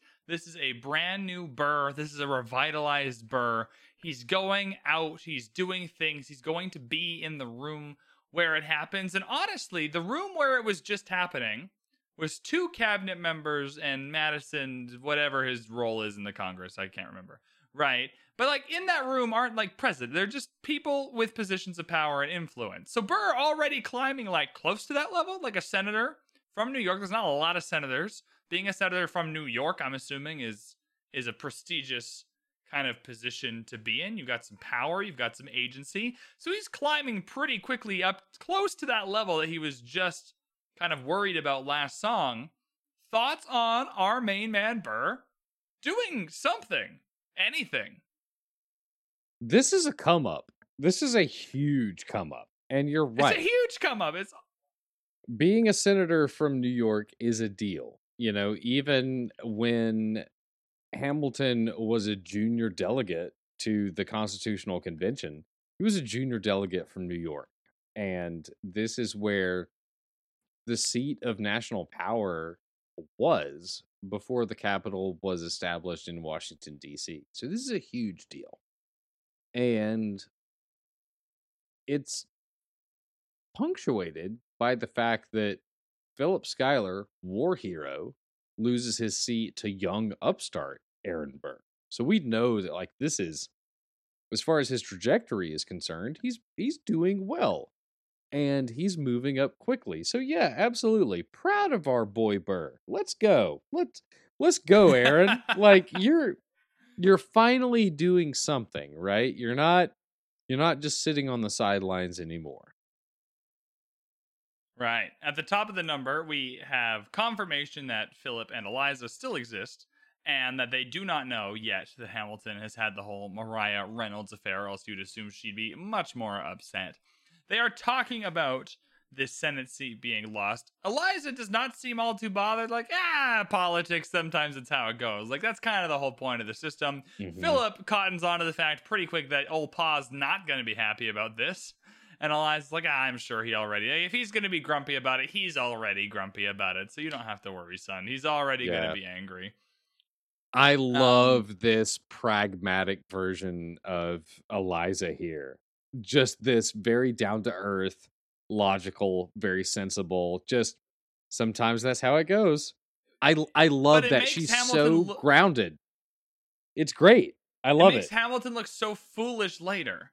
Because this is her father. Like, she is the link between the two people. So it was Hamilton, Eliza, then Eliza's father. So if anyone should be grumpy that Philip lost the Senate seat, it goes Philip first, then Eliza, and then Hamilton. And so the fact that Eliza doesn't seem to care at all and just understands how the system works make Ham- makes Hamilton later look like a child in terms of how upset he is about this.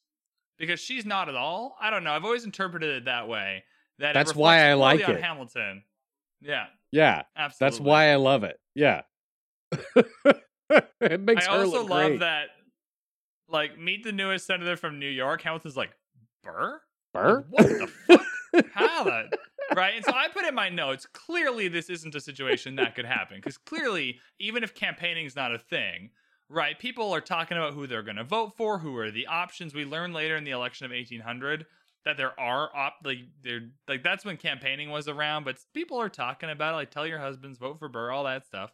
And so like hamilton would have known that burr was running for the senate seat. Right? But i just it's worth the comedy gold to just be like burr? Like what? Mhm. had, like are you even capable of that? Like i just i think that reaction is awesome.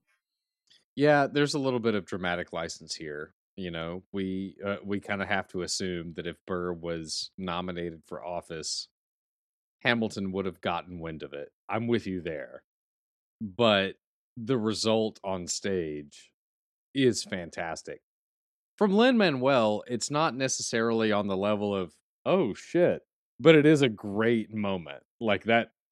Like it is it is really good. He sounds like a confused dog, and I mean that in the most complimentary way possible. yes That is Yeah, not I really I don't mean that I, as a slight. I really do adore it. It's just you you pitch it up just a little bit and it's Yeah, it's kind of like like it didn't even enter the realm of possibility in Hamilton's brain that that could ever happen. And then Hamilton Mhm. starts to ask questions like, "Since when were you a Democratic Republican?" And Burr, stealing straight from the Hamilton playbook, "Since being one, put me on the up and up again, dude." Like, what do you mean? Like, I am trying to climb here. I would like a Senate seat, and that was my path through it. Also, you're in the other party, and I don't like you. Right? Like, it just make like I'm full on with Burr here. That I I like what he's doing here. Like, I want to be on the up and up. Right? Hamilton only ever really wanted to go to war so he could rise above his station and have like the notoriety afterwards, and he wanted a command for that reason Mhm. right? Like he wasn't happy enough with his role in the war, even if it was the best use of him, if it wasn't gonna end up with him at the end of the war climbing, right? He wants to be on the up and up. Burr just wants the same thing here. So I gotta be a Democratic Republican to climb. I'm gonna call myself a Democratic Republican to climb. Also, you're in the other party and I don't like you. Yeah. Although, you know what uh, the way you're putting it there is is kind of Hamilton centric, right? Burr is saying, "I will do this because I don't like you." But when when we go through the conversation, and Hamilton assumes it's about him, right? This is a great moment of checking Hamilton's ego later on. You change parties to run against my father-in-law. Burr says, "No, no, no. I changed parties to seize an opportunity I saw. It's not all about you, dude. You oh, know, Oh, absolutely. Yeah. but I don't in line with what you're saying, I don't I don't know if I entirely believe Burr there. I have to imagine that there is a certain degree of animosity towards Hamilton in his decision to switch parties. Right? I think this is another one of those moments where it's in the gray, both are true. Yes, Burr seized an opportunity he saw, but I think also Burr really did get some jollies out of running against Hamilton's father in law specifically. I have to assume he enjoyed that. You know what I mean? Right. I like Hamilton's like no one knows who you are or what you do, which fair play because I don't really either. Mhm. Like it's the audience, we Mhm. don't even really know who he is or what he does. and so Burr's retort to that is so good. It's just such it's just such a good banter. Like they don't need to know me, they don't like you. And Yeah. I'm like, oh yes, like take it and just stick it in farther. I'm still not forgetting that he cheated on Eliza, best of wives and best of women. Like, take the Mm. knife and keep putting it in. Well, Burr gets a good dig in there, but Hamilton, the show, not the character, Hamilton, the show, will eventually inform us that Alexander is correct here. Because the memory of the show is uh is, this establishes this sets the foundation for Jefferson has beliefs, Burr has none. This is where we see the foundation of that. And this opinion they don't like you know they don't have to like me they they don't like you. This may work in the short term. This has gotten burr a victory here but it will ultimately be his defeat later on. And just in terms of dramatic irony and payoff i love that this is set up here because the payoff later is so much sweeter because it's an inversion of this moment, right? It wouldn't be as good if we didn't have this moment here. Yeah, absolutely. I also find it a little bit childish of Hamilton to just be this upset about this. Like, dude, that you are still that you have a job to do. Like, you are the Treasury Secretary. You were there when we established this whole democracy and voting thing. And I understand that you're kind of upset that your dude lost. But also, that is kind of how the system is meant to work. So, can you like be a like part of it's the personal because he knows Burr, and that's part of it. But also, like, dude, get on with it. Like, like be like Eliza. Like, it happened. We don't have to like Burr. We don't have to be best friends with Burr.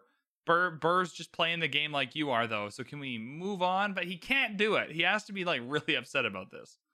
Well, there's two things at play there, right? The first of all, I think this is an example of why she's the best of wives and best of women.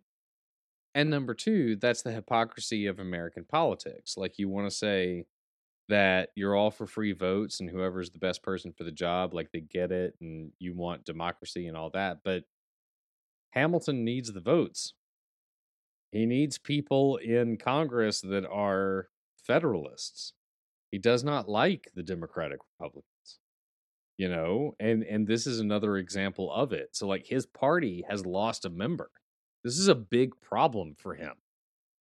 And it becomes a huge problem if word gets out that someone changed their party affiliation to run against Hamilton's father in law, especially if the person that changed their party affiliation was Burr, because rumors only grow.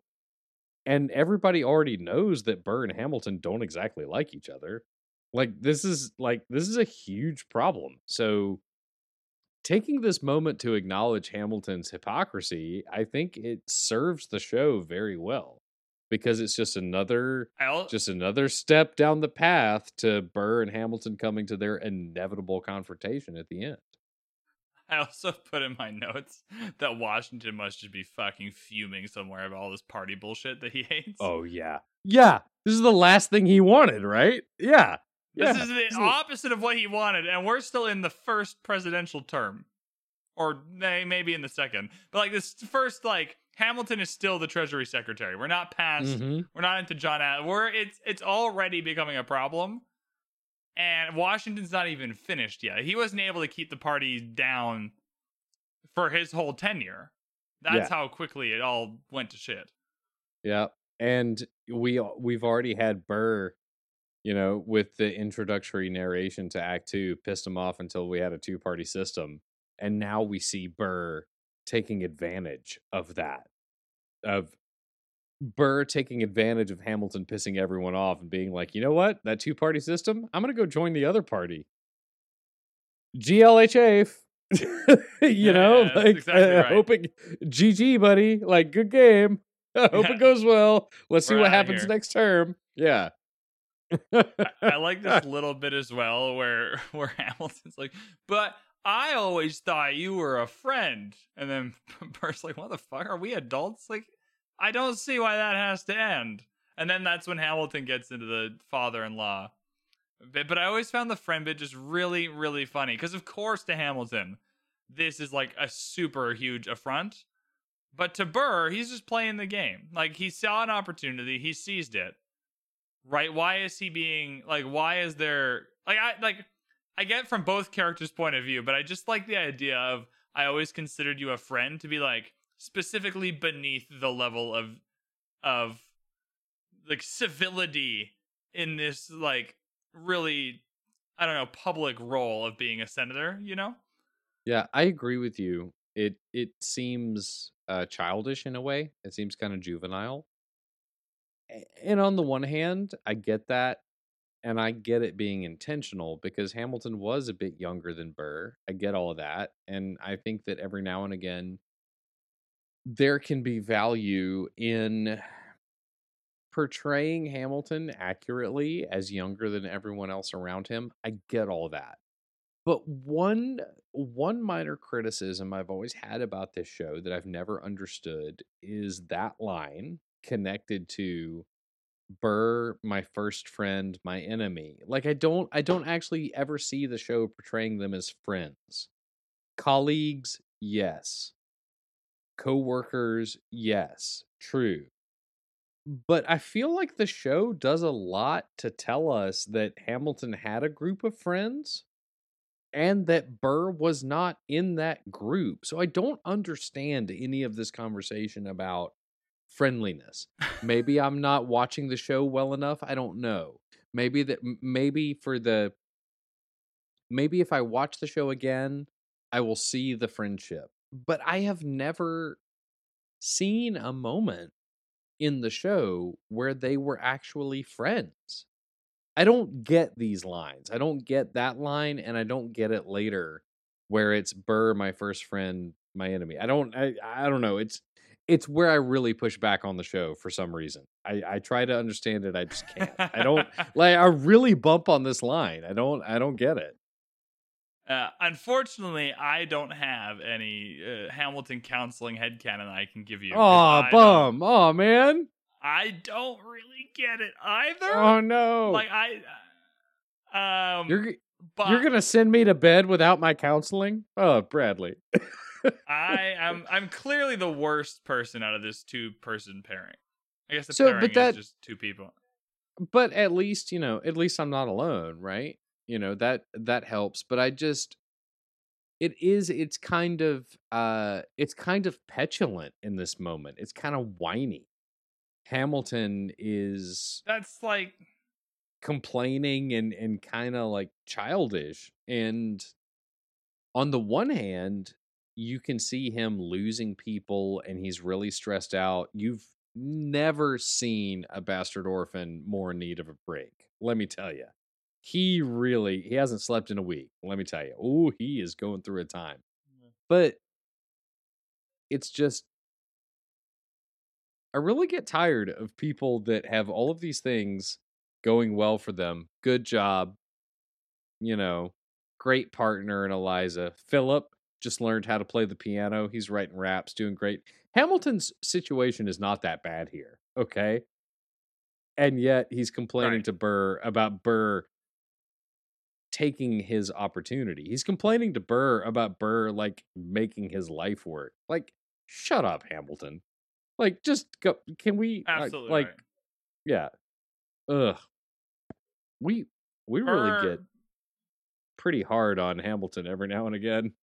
Like, Yeah, we I get- think we- that's the point, though. I think yeah. Um, Burr ends this song by going, I swear your pride will be the death of us all. Beware it goeth before the fall. And every time he sends that or says that, I go, Great writing. I also go, Yeah. entire entirely plausible. Like this dude is a force, and much like a hurricane, sometimes when the force hits the right area, there's a lot of destruction that happens. And entirely plausible that his pride will be the death of you all. Hmm And also, if you had to abbreviate this musical and explain it to someone that had never seen it in a couple sentences, here you go. Hamilton's pride was the death of them all. Yeah, It- absolutely. It did go with before it went before the fall. It did right there. Like Yeah. Burr is not That's wrong. funny. And, Like he's he's not. All like right. in this instance, he is not incorrect. Not at all. I just it's such a good line reading. It's so good. If you're ready, we get the best transition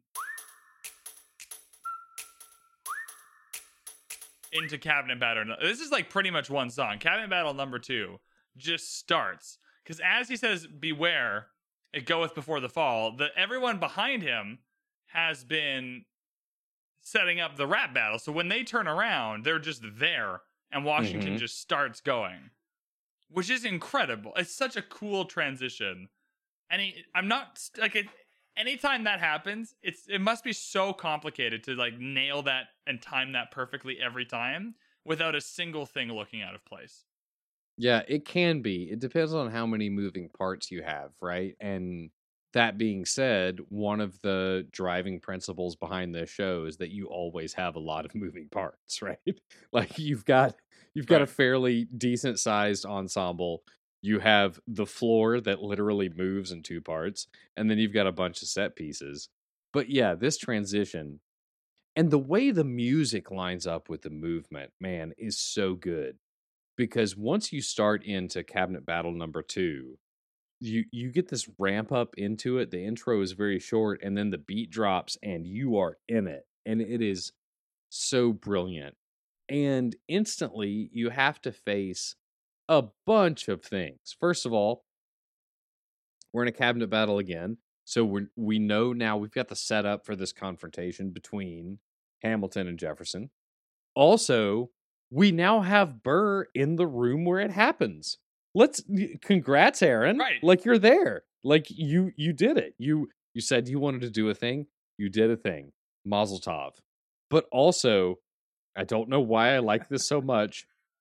George Washington has glasses, and I just adore it. I don't know why I love it so much, but he does, and I just, you know, I'm putting it there. We have a little bit of passage of time.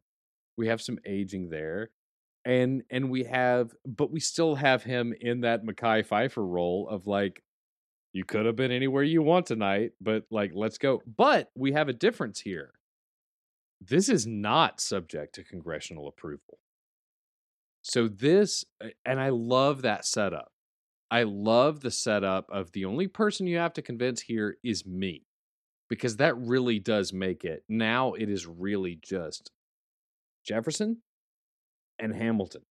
Whomever makes the best argument wins Washington. I love that setup here because it kind of strips away uh, the confusion of the previous cabinet battle because we discussed that. Like, why? Why are we doing this if it's up to Congress anyway? Like, what's the point of this cabinet battle? Are there is there really any stakes to this if Congress has to decide? What's what's the fucking point? Here we kind of drill down to okay, this one, the second one, this is Clash of the Titans. This is this is Tommy v. Hammy. You know, Sunday night pay per view. Let's go. You know, and I think that that really raises the stakes. In my yeah, humble it opinion, means the losers. Yeah, it means the losers can't just win at the end like the last one. Right? Like, yeah. also also it implies like some sort of handicap too because you're meant to think of this as a 50-50 but in reality we know how much washington likes hamilton so in reality it's probably like a 75-25 like jefferson has the bigger lift to convince washington over Mhm. hamilton and that's always been my impression of it it's not really even a 50-50 and so it's still in many ways someone could lose like hamilton could lose this and maybe still win based on his already good standing with Washington. Jefferson starts, or the- or Washington starts, and lays out the issue. The issue is not banking anymore. France is on the verge of war with England. Do we help or do we not help? That is kind of the main conflict here. Jefferson goes and makes 127 really good points. really, he goes, he makes a very and he has to make a very compelling case because it is kind of weird at the end when Washington sides with Hamilton. Because in my head, I'm always like, I think Jefferson was a more compelling presenter of information here. Let's talk about what he goes over. When they were on death's door, when they were needy, they made a promise with France, right? They signed the treaty. So that's one thing that happened. Hamilton will bring this up later, but whatever. They signed this treaty. They didn't want land. They just wanted help if this ever happened. They literally put like the idea is that like this was the one thing they wanted us to help with in return for like winning us the war. Like this Yeah. is like there was a clause in the contract, George. There was a clause in the contract. They didn't want anything else but this one specific thing, which is a very compelling argument considering how much the French help got them the war. They probably would not have won without it. Right? So it seems weird to back out on this promise now, right? So that's that's the first set of good points. The next set of good points is about Alexander Hamilton. Like, yo, motherfucker, I am the Secretary of State. This is my domain. And this dude just got, he's in charge of the money stuff and he already got his money plan. Like, what is he even doing here? Why is this a Hamilton issue? Like, I, oh, he's, I don't need to go through every line, but he's making point after point after point that at least convinces me that Mhm. he should probably win this cabinet battle. Mm-hmm. He doesn't even bring up if he needed more ammo. I don't think he does because I happen to align with you on this entire debate. He doesn't even bring up that I was over there. Do you remember when I was kicking ass as the ambassador to France as I was introduced at the beginning of act 2 of this musical that we're in together? Uh I I- I know these people. I like not only am I the Secretary of State, but I know these people particularly well. So I think that when it comes to talking about France, m- maybe maybe Hamilton, yeah, he stole some cannon, cool. But but we're talking about international affairs here. I happen to agree with you. now that being said, also, what I like, oh, sorry, sorry, sorry. Keep going. no, no, no. Go ahead because I was about to pivot into what I think is your interesting discussion of Hamilton's response. So, if we want to deal with oh, Jefferson oh, right. some more, let's do that. that Let's do that first. I want to call out the writing here because it to me it's perfect continuity writing. Continuity is so so so so important. This is happening on a timeline, so the characters have to learn and grow as they're learning and growing, right? They're not the same age, so the musical, you have to assume Jefferson has learned from Cabinet Battle number 1 where Hamilton spent most of the time just dunking on him instead of actually making good points, right? And Jefferson takes some time here for some Hamilton dunks, which I think are very funny. But I think the writing there like illustrates to me that Jefferson has learned from Cabinet Battle number one. He's a per like he, he what right, rightly or wrongly he's someone I at least can imagine this head headcanon where he's a person that like is normal and processes information and changes his approach when things didn't go well or you know what I mean. And I like that he takes the time here like smells like new money, dresses like fake royalty. Like he takes the time here to get some Hamel dunks in that aren't important, but I've always interpreted it as like a pickup from Cabinet Battle number one in strategy that I've always found to be clever continuity writing. No, I think they're crucially important because smells like new money specifically sets up uh the speculation later on. Right? Saying this here is Jefferson being like, Yeah. "Where are you getting that new money from?" You know, and once again this goes back to you're the nouveau riche. I'm old money. You're an immigrant. I've been here this is another example of them othering Alexander Hamilton. This is another example of Jefferson saying, You are not one of us, right? You are, you just got here. You can't sit with us. The Democratic Republicans wear pink on Wednesdays. You can't sit with us. You know, like Right. that's another example of that. And I think that, yeah, it can absolutely build on Cabinet Battle 1. I think you're right there. But adding to that, I think it is also foreshadowing what is to come. It's setting up how Jefferson is going to try to attack Hamilton later on. Right. I also like that everything he does betrays the ideals of our nation. Like, not true, but like, well, we're dunking on him. Might as well throw that in there, right? Might as well just completely besmirch his entire character and everything he Yeah. believes in quickly on the way out of this part of the rap Right. Let's let's swing for the fences. Why not? Like I've while I've got the bat, like I'm gonna try. Yeah. Right. All right, we're back to Hamilton. Yeah, and I agree with you. with His response is uh, I agree with you here. His response is so good. I also agree with you. Like you're mentioning the the pantomime as the dead head out of the basket. It's hilarious. But Oh, so you know, funny. it's just like what do you you know, but it's not as intellectual as what Jefferson has to say. Like he's kind of Jefferson is swinging for the fences, Hamilton is swinging for the memes. Hamilton is not wrong. You can't ask a dead person how they feel.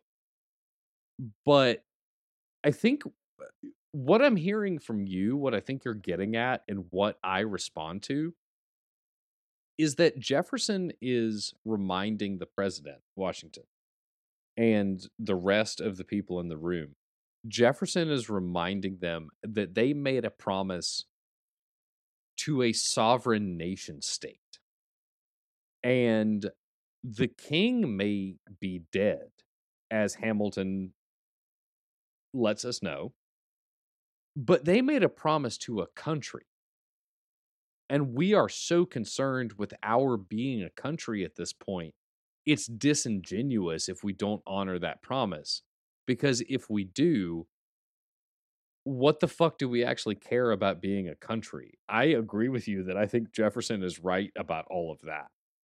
And even though Hamilton's response is compelling, and I think that it's good and it's got great performance value, philosophically, I'm with Jefferson here completely. I am too. He definitely wins this rap battle. And so with Hamilton's response, there are a few things. First, all I agree with all the points about like you kind of made a promise to the people as well that you would, you would fucking help them out. So like just because the king specifically is dead does not make the does not like it's not like a takesy backsy clause in the contract. Right? Like I think I think Jefferson's got it mostly correct there. Hamilton's main response is more logistical. It's not even, hey, we shouldn't help them. It's kind of like, look, we're too fragile. Like we can't. That's I guess what Washington says. But Hamilton's like, like we just can't go. Like it's too messy. We don't have the resources. We got other things to focus on, which is fair. I think it is a little disingenuous. And the fact that Washington interrupts him to just go like enough, enough. Hamilton's right leads me to believe Washington kind of already had this decided and the cabinet battle is just like to see if Jefferson can change his mind, but not so two people, like not like he was a neutral party and two people were trying to convince him. I get the sense he already kind of wanted to do what Hamilton's advocating for and was really hoping that Hamilton would be convincing enough, not that Jefferson would, I guess what I'm trying to say is like Jefferson had the bigger mountain to climb is what I'm trying to say. For sure. Does that influence your take on David's delivery here? What you say about he can't believe Washington is taking Hamilton's side? Like, do you think that, Oh, like, is that, does that go into Yeah. that? yeah. Yeah, I that's can- all together for me. I can see that. Yeah, it, it, like totally kind of uh, uh, folds in uh together, like kind of wraps into one like big narrative storytelling burrito, for lack of a better word. Uh, but I mean, you can in in David's performance, like you can see you can see David's Jefferson understanding that he has the better logistical argument. Like he objectively understands Of course. he like i i know i am more correct than than hamilton and i think that this in that moment is probably where we start even though we have more of the song to go through this is where the philo- the the philosophy or the the emotional content of washington on your side this is where it starts this is where Jefferson first has the internal thought, it must be pretty damn sweet to have Washington on your side because it is a handicap match. I love that you phrased it that way earlier because I think you're right. You know, uh, the bar is set so much lower that for Hamilton than it is for Jefferson, right? Jefferson right. Hamilton starts just has to not handicapped. lose. hmm Yeah, that's a good way to put Right. it. Yeah, Okay. Hamilton just needs to not lose. Um outside of the narrative content, outside of what's going on like in actual dialogue and what's going on, um I just I kind of God, I just keep drooling over your notes for this song because I because I didn't have to make many because a lot of what you wrote down is what Oh, I was going to bring up. There's a lot of metatextual and subtextual things going on in this number that really strengthen it and make this short song so powerful. Some things uh in no particular order. Uh the seating arrangement. I really think it's important we don't skip over that because you you know, you go out of your way to not be the expert. You go out of your way to be the fan. You go out of the, your way all the right, time yeah. to be like, I don't, you know, I don't know what I'm talking about. I just like the show. You go out of your way to say that all the time. But you put in our notes document before I could how Madison and Burr are behind and and adjacent to Jefferson as a visual foreshadowing of their alliance coming forward later. And if you're watching the Disney Plus version, I think that's crucial to pay attention to because it's such good staging. Like where they sit really crucially matters. Uh I also love that you know, the Democratic Republicans are stage right and the Federalists are stage left, which is kind of like Sure. that's you know you've got Yeah. some on the right side, some on the left side, uh, as as a little uh wink wink nudge nudge. Um, but yeah, it is cool to see Burr Madison behind Jefferson there. Uh, The, the setup is great. Um, I'm so glad that you called that out. Uh, what I really want to dig into, because I agree with you, uh, bringing up Lafayette, unless there's, uh, is there anything else in the text here before Lafayette you want to bring up? Because I want to talk about Lafayette. no, other than other than I wanted to call it the, the position is a statement of neutrality, not like they're gonna fight on the other side. And I just like it's a I think it's a fun distinction that they're just gonna be neutral. They're not gonna Mhm. help either side. They're just gonna let that happen, which is at least a different position. Like, hey, we're gonna help the British instead. Like that would be worse, right? And so Well, that would definitely be worse, but I think I think we can agree that even neutrality is a is intended to that's intended to be a a betrayal of the promises made to France and Lafayette specifically. Right, because they promised they would help. Neutrality is not helping. Neutrality is staying out of it, you know? Um, I don't think that there's a world in which America would have helped the British. the British, You right? know? Of course, right? Yeah, like that wasn't going to happen.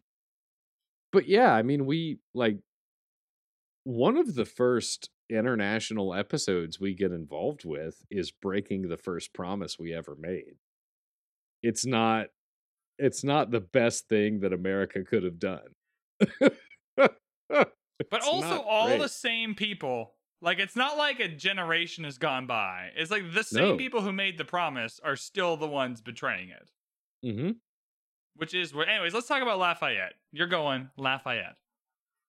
Well, yeah, but first of all, like, can you imagine them sitting back being like, "Look, we didn't think you would get into a war this soon. Okay, like, we're not ready. Like, hang on." Um, but Lafayette, yeah, you calling up, you know, uh, they bring up Lafayette, and David Diggs is on stage. Like, we're talking about Lafayette with Jefferson, played by David Diggs, who played Lafayette. Right. It's one of these metatextual moments that you only get in a show like this with double casting that is as intelligently done as Hamilton does it. You've got Lawrence uh double casting as Philip. You've got uh Mulligan double casting as Madison and then you've got Lafayette and Jefferson. And to put these words in Jefferson's mouth, like it's it's so brilliant and what's interesting to me is that once again I have to I have to take Jefferson's side here because Jefferson couldn't he tried to win with public policy. Public policy did not win. So he tries to use personal issues, right? He tries to come at Hamilton personally. So you don't care about international affairs. You don't understand the logic of this. Fine. Let me try to talk to you on a personal level. Let me bring up Lafayette. Hamilton says he'll be fine. And don't forget, he was my friend before uh, uh, before he was your friend. He was mine. And that I think is supposed to be a minor victory for Hamilton, I guess. But for me, the audience member, it makes it so much worse that he doesn't give a shit about France. Like, okay, so wasn't he one of your really good friends? You're not advocate like what are you you're you're arguing against yourself here, dude. What are you what are you doing? this whole thing. So whether Washington picks one side or the other is one thing. This next bit with Jefferson and Hamilton is fucking unreal. Our tough looks for Hamilton continue in back-to-back episodes because what the fuck is he doing here? Like, not only did he like, it it just starts with like, did you forget Lafayette? And he's like, what are you even talking about? And then Jefferson goes, you accumulate debt, you accumulate power, yet in their hour of need, you forget, like, hey, you are becoming more powerful every day. You are doing all these things to to make yourself more rich, have more influence, like all of that. And yet, the one promise you made, and in the show timeline to your best friend, like in the musical, they're much closer than they would have been in real life. So, like, your Mhm. actual, like, best first group of friends, right? You're actively advocating against helping them in any capacity. For what reason again? Right? And then Hamilton comes up with, like, well, he was my friend first, as if that fucking makes a difference. Like what what like this is an international crisis you're being asked to help deal with. Like what are we worried about the dates on the friendship bracelets? Like come on, dude. Like oh, it's so frustrating.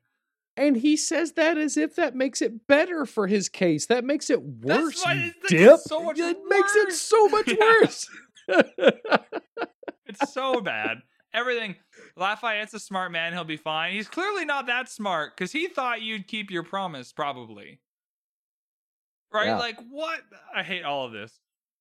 If we oh also okay, I want to call this line out cuz this actually like I hate this so much in real life and I hate it and I hate it and I hate it and I hate it in Hamilton as well. Even though it works for the show, I love it in the musical, but I hate the concept of it. Hamilton says, if we fight in every revolution in the world, where do we draw the line?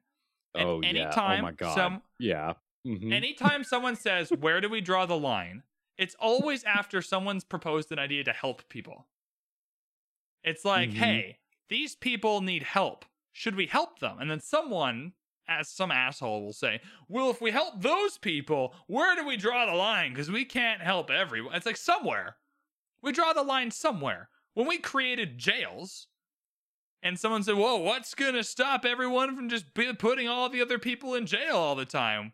We drew a line, and some crimes are fines.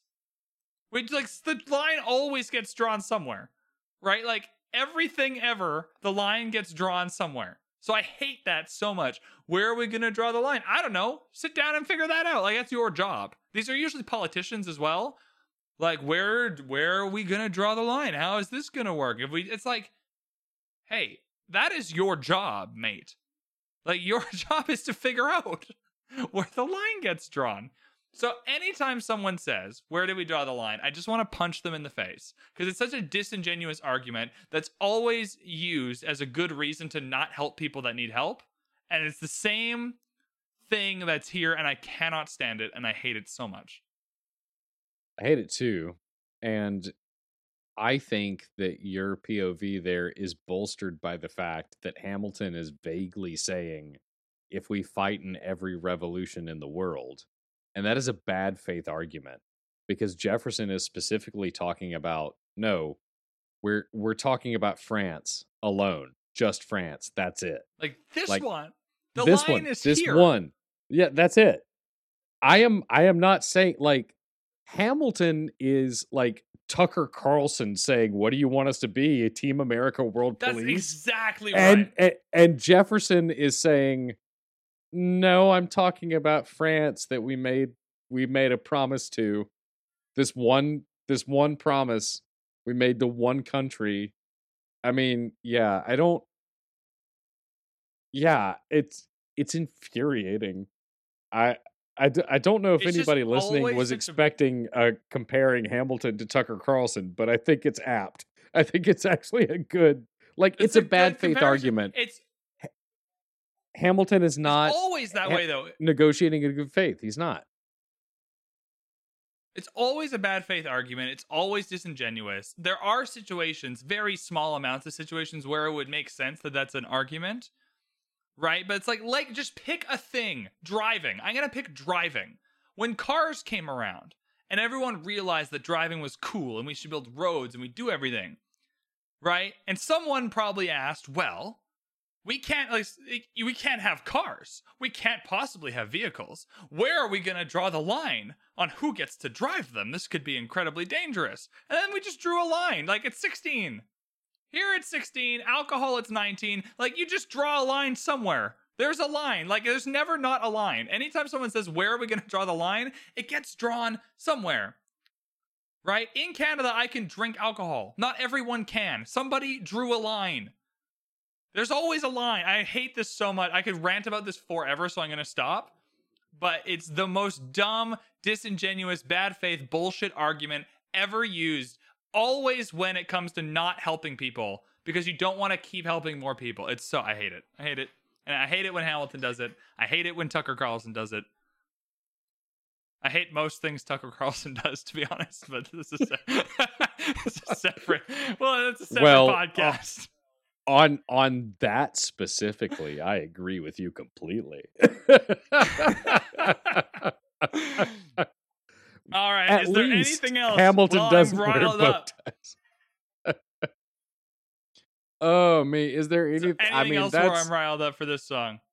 I mean, honestly, we uh, spent more time on that one than I thought we would because, you know, on the surface, it's kind of a transitional number a little bit. Like after you get through the, after you get through the first part of it, it kind of starts to set up Washington on your side.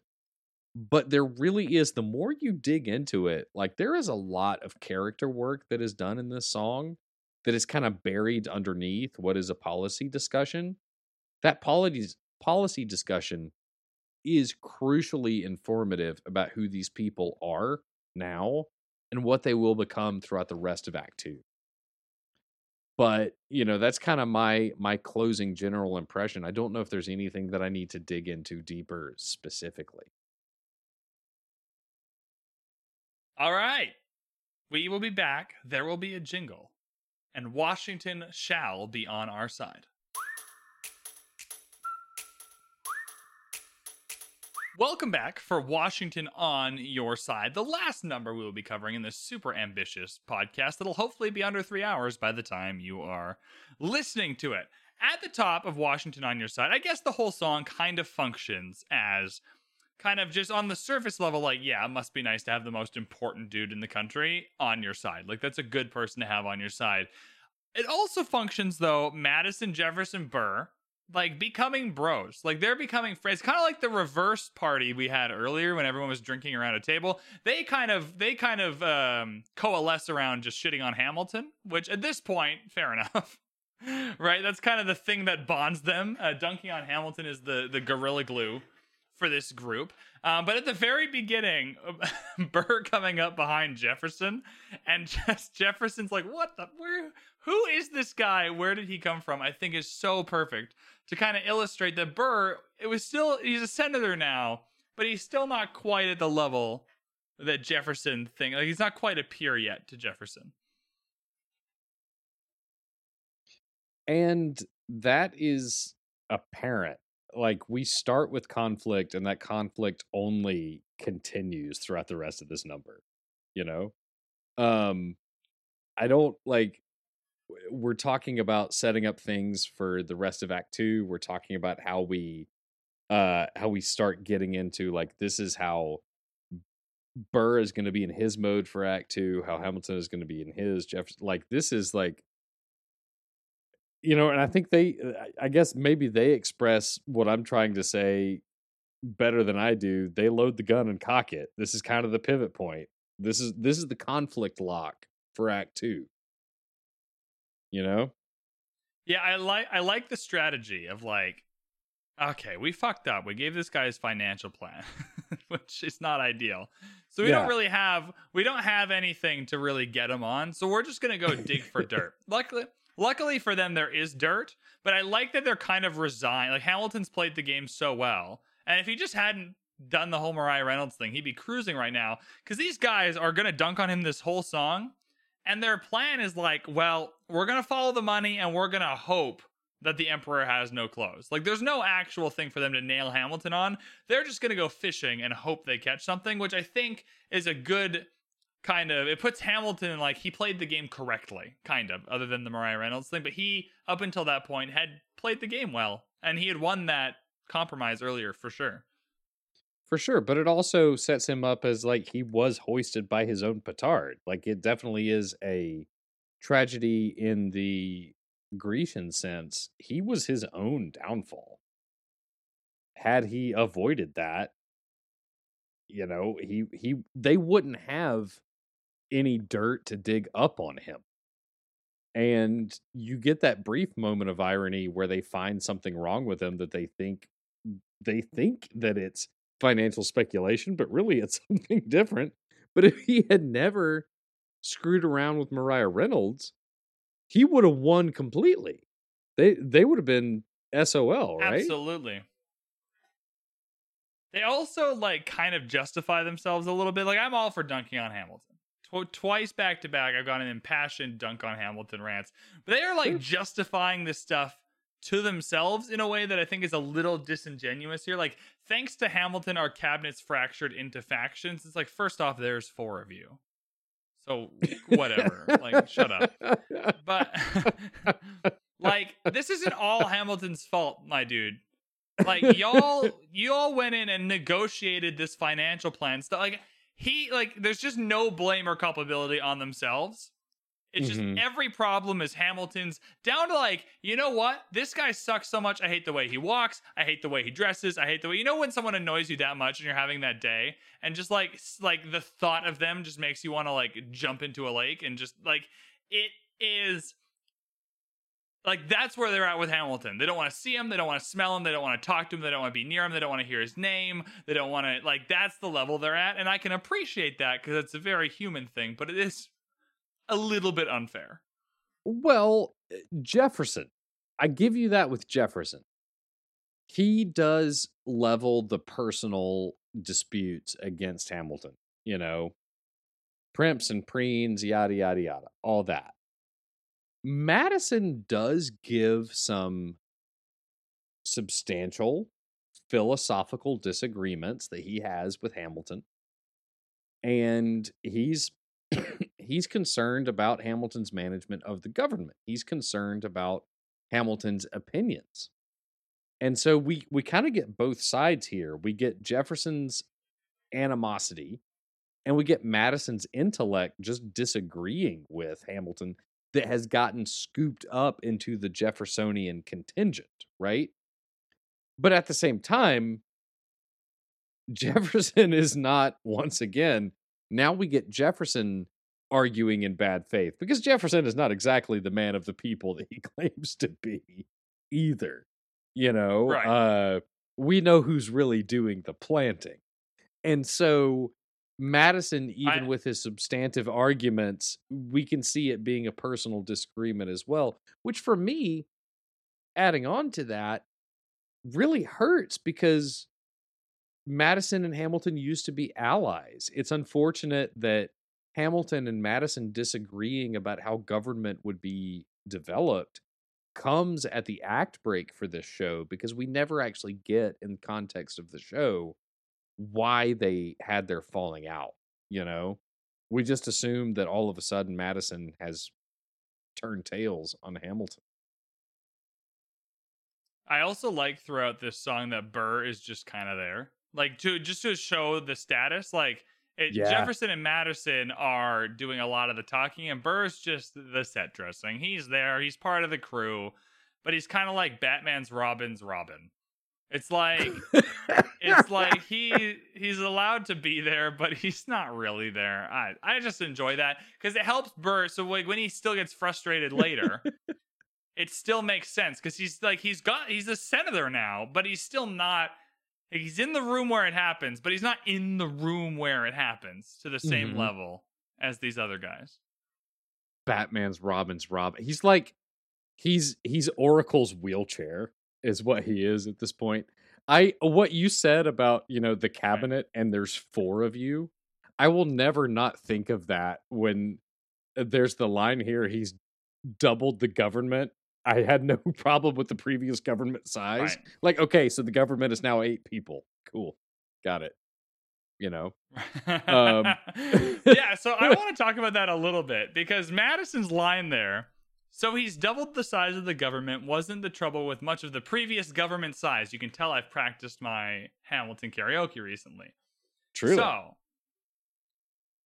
this is a bonkers because well the the problem with the other government, you know, the fucking British that they just went and killed a bunch of to get rid of them. right?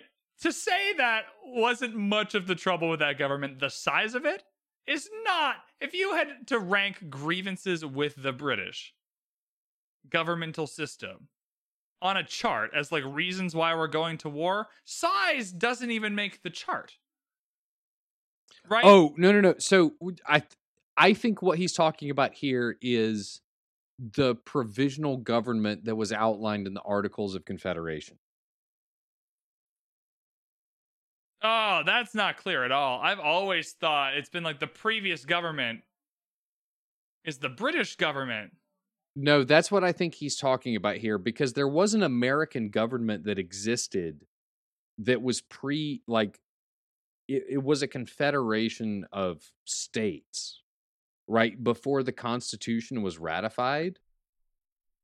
And so that like that did exist as a government but after the constitution was ratified by the states and we became the the representational republic that we are now right that government exploded partly because of Hamilton and people like him that really thought a strong executive central like- executive branch was necessary, right? I think that's what they're talking about here. If that helps you at all. I Ah, don't think he's Oh yeah, I don't that think- makes much more sense. But the the musical does not make that clear. The la- in the musical, the last government was the British. There was the Yeah. British and now these guys. no, And I so feel you. I had no I see, idea. yeah, But if I you, see where you're if coming you were from. watching yeah. the musical, you have the British government, the war, and then this government. It's the same people, Mhm. right? And so the last one to me was just always the British one, of which size was probably not in the top ten concerns you had Right. with them. No, I Right, get it makes much there. more sense now. Yeah, I think that, you know, uh there's an argument to be made that like the size of the English government could have contributed to American colonists' grievances, but like that wasn't what they were really complaining about. They were complaining about, you know, getting shot. So yeah, I'm with you there. yeah, if you read it that way, Right. 100%. So that's but yeah, that's my reading of it. And um you know, also keep in mind at this point the uh the treasury is the bulk of the government because that's how they're making money and that's how they're able to do anything is by spending and generating money. And it's one of the reasons Knox and Jefferson were so envious of Hamilton because the Treasury Department was multiple times the size of both the War and State Department put together. And he was the youngest of the three.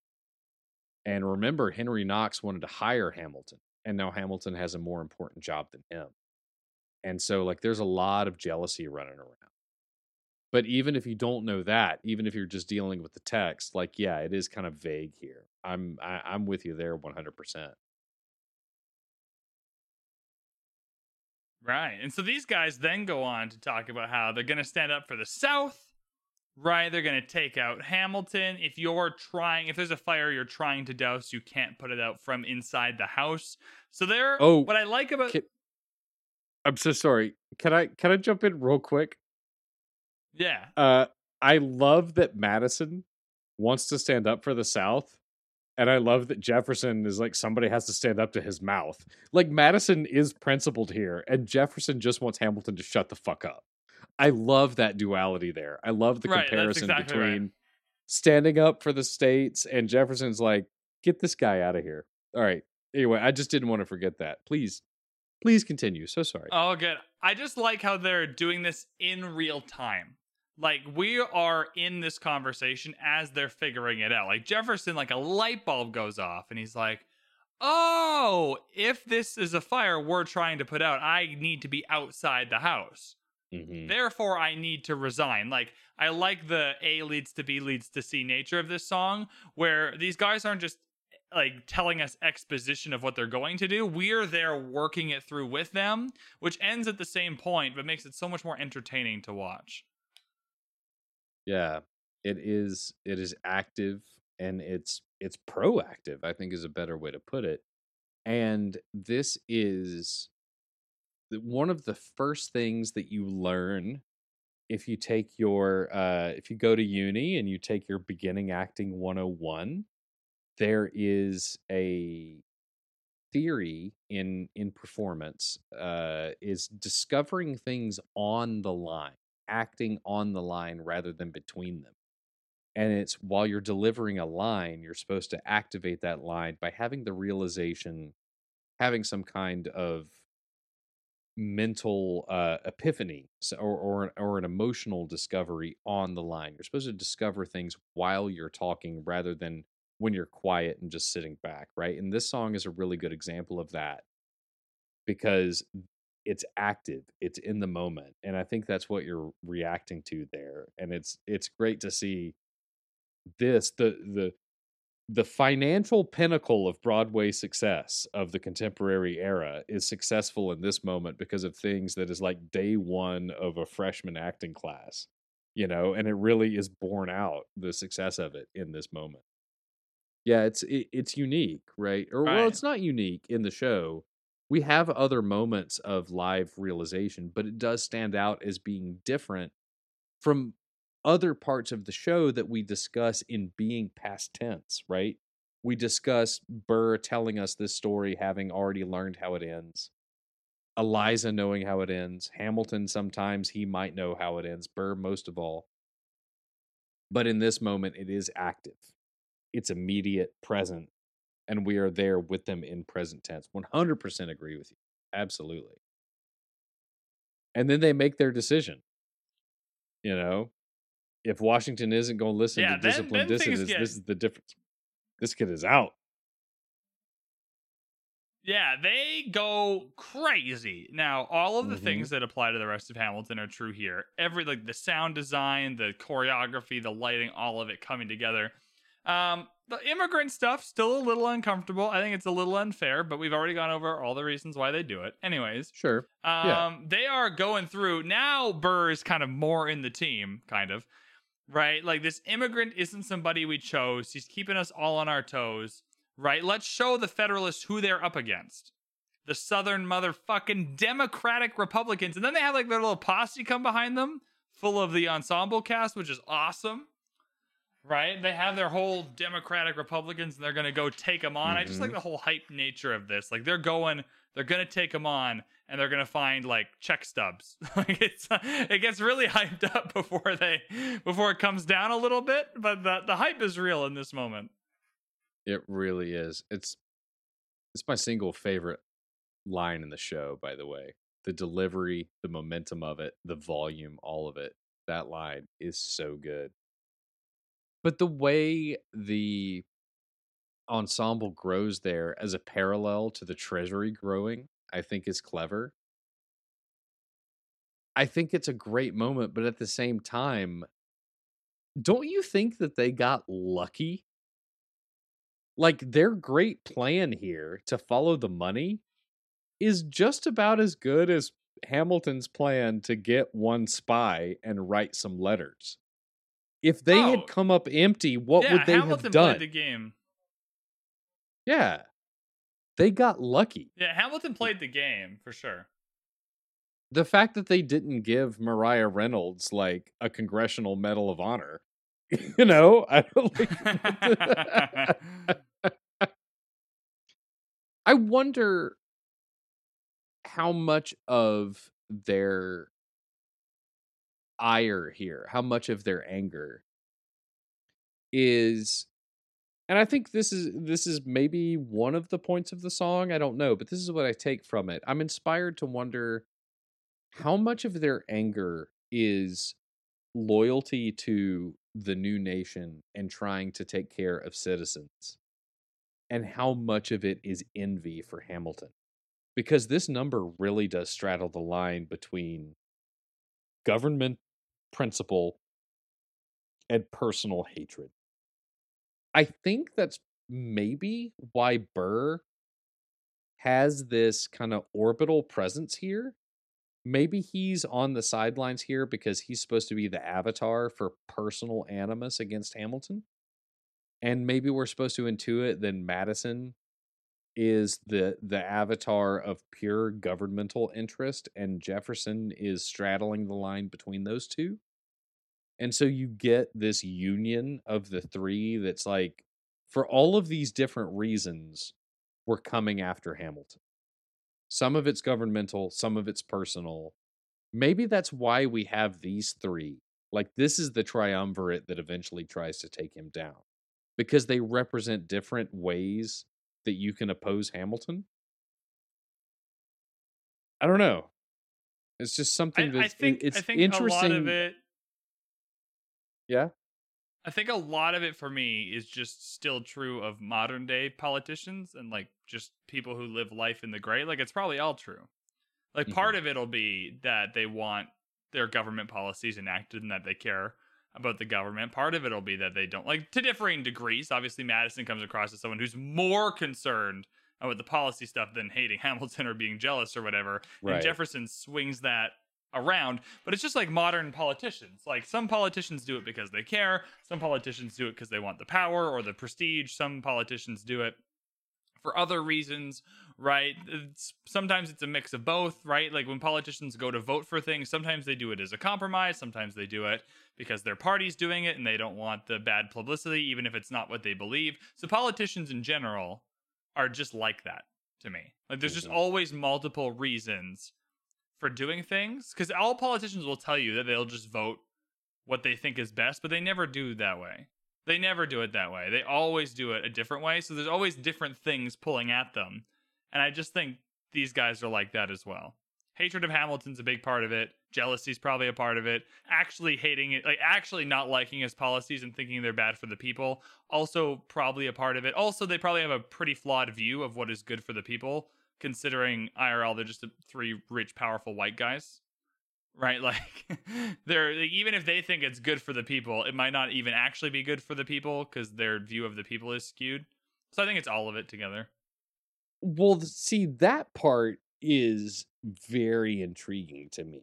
Like when you when you think about like what their opinion of good for people was and wasn't,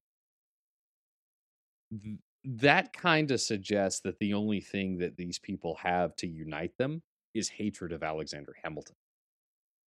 Because Burr was an abolitionist, Madison, I mean, just talking about treatment of people, uh, Burr was an abolitionist, but was mostly mostly kind of a federalist. He also kind of mostly preferred a strong executive.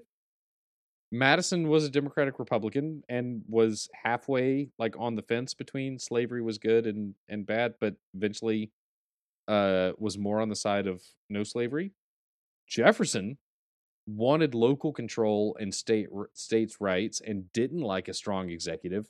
But also part of the reason he wanted that was because he wanted to keep his slaves. But when you start thinking about like what would be best for people,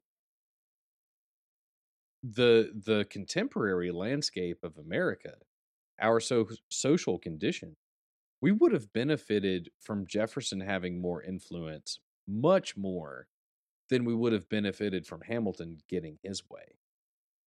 Because the the modern day supremely strong executive branch that we have as Hamilton's legacy honestly makes him like one of the worst monsters of contemporary history. I mean, because the the overreaching arm of the American executive branch and everything that it can do traces its traces its genesis back to Hamilton, right? And so like who who would be best for the common man who like has other people's interests at heart like it's hard to say but i kind of have to give it to jefferson burr and madison here honestly like even if their interest here go the Sure, reasons I- they're going after hamilton aren't best like they're not they may not be arguing in in the best faith and their reasons could be skewed but like i think they're actually by and large right. Although it's interesting that they're so angry with just a- Hamilton after they just got their way with the capital. But like that's part of it too, is because these are the people that negotiated his financial plan. So to turn around and hate him so much for that plan that you gave him for the capital is just stupid. Yeah. Like at that point, this is why this is why having something like duels is great, minus the murder part. because you need like this needs to be settled. You made you don't like his financial plan, but you went into a negotiation, you negotiated, you got something for that plan. You made a terrible deal, but you got something for that plan. No one was forcing you to do that negotiation or anything.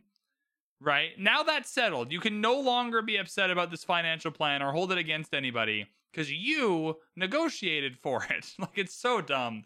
I think like at that Yeah. point it needs to be settled and can no longer be used to dislike Hamilton because They you have the already had that opportunity. Yeah, they have the gall to say every day the treasury grows. You gave him the banks. You like you want a bunch of white marble buildings. You give him financial control and then you complain about it. Yeah. I'm with you there. But Yeah, also exactly there's the jealousy of having Washington on Hamilton's side. And I think that's why the number closes with it. I think that's why it's their closing argument. Yeah, it must be nice. It must be nice to have Washington on your side because they envy Hamilton for that. No matter what they get, whether they get the capital on the Potomac, no matter like how many cabinet or congressional seats they get, I think that part of what we may not be discussing here is implied in this is how much they do revere Washington and or how much value it is to have Washington in your pocket. And they either truly respect Washington or they just envy Hamilton for having such access to him, right? And I think that's why that closes the coda of the song. That's what they want. If they could have anything, they would have their they would be the Grima Wormtongue in Washington's ear that Hamilton is. That's what they want, you know? right. Washington, Theoden of America. Absolutely. Absolutely. Well, I feel thoroughly, thoroughly happy with how that went for the Washington on your side. I covered everything I wanted to talk about for sure. I am very content. I actually, yeah, hit everything in my notes and yours that I wanted to cover. That's one of the rare that's one of the rare 100% completion songs for me. I actually we actually did it Yeah, all. Even as much as we talk, we actually did it. All right.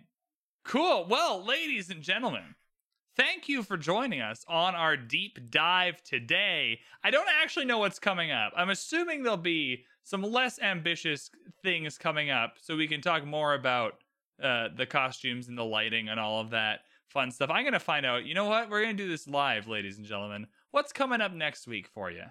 I'm pulling up the Google Drive. Here we are. Oh, Act Two.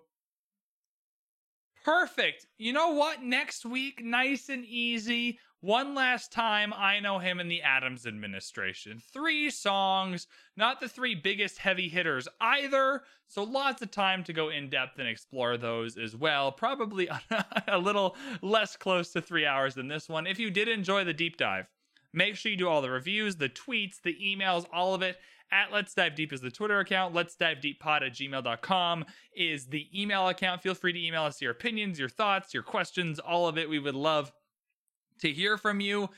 Feel free to search uh, in the uh, show notes for all of the Let's Dive Deep Bridgerton stuff if you're interested in that.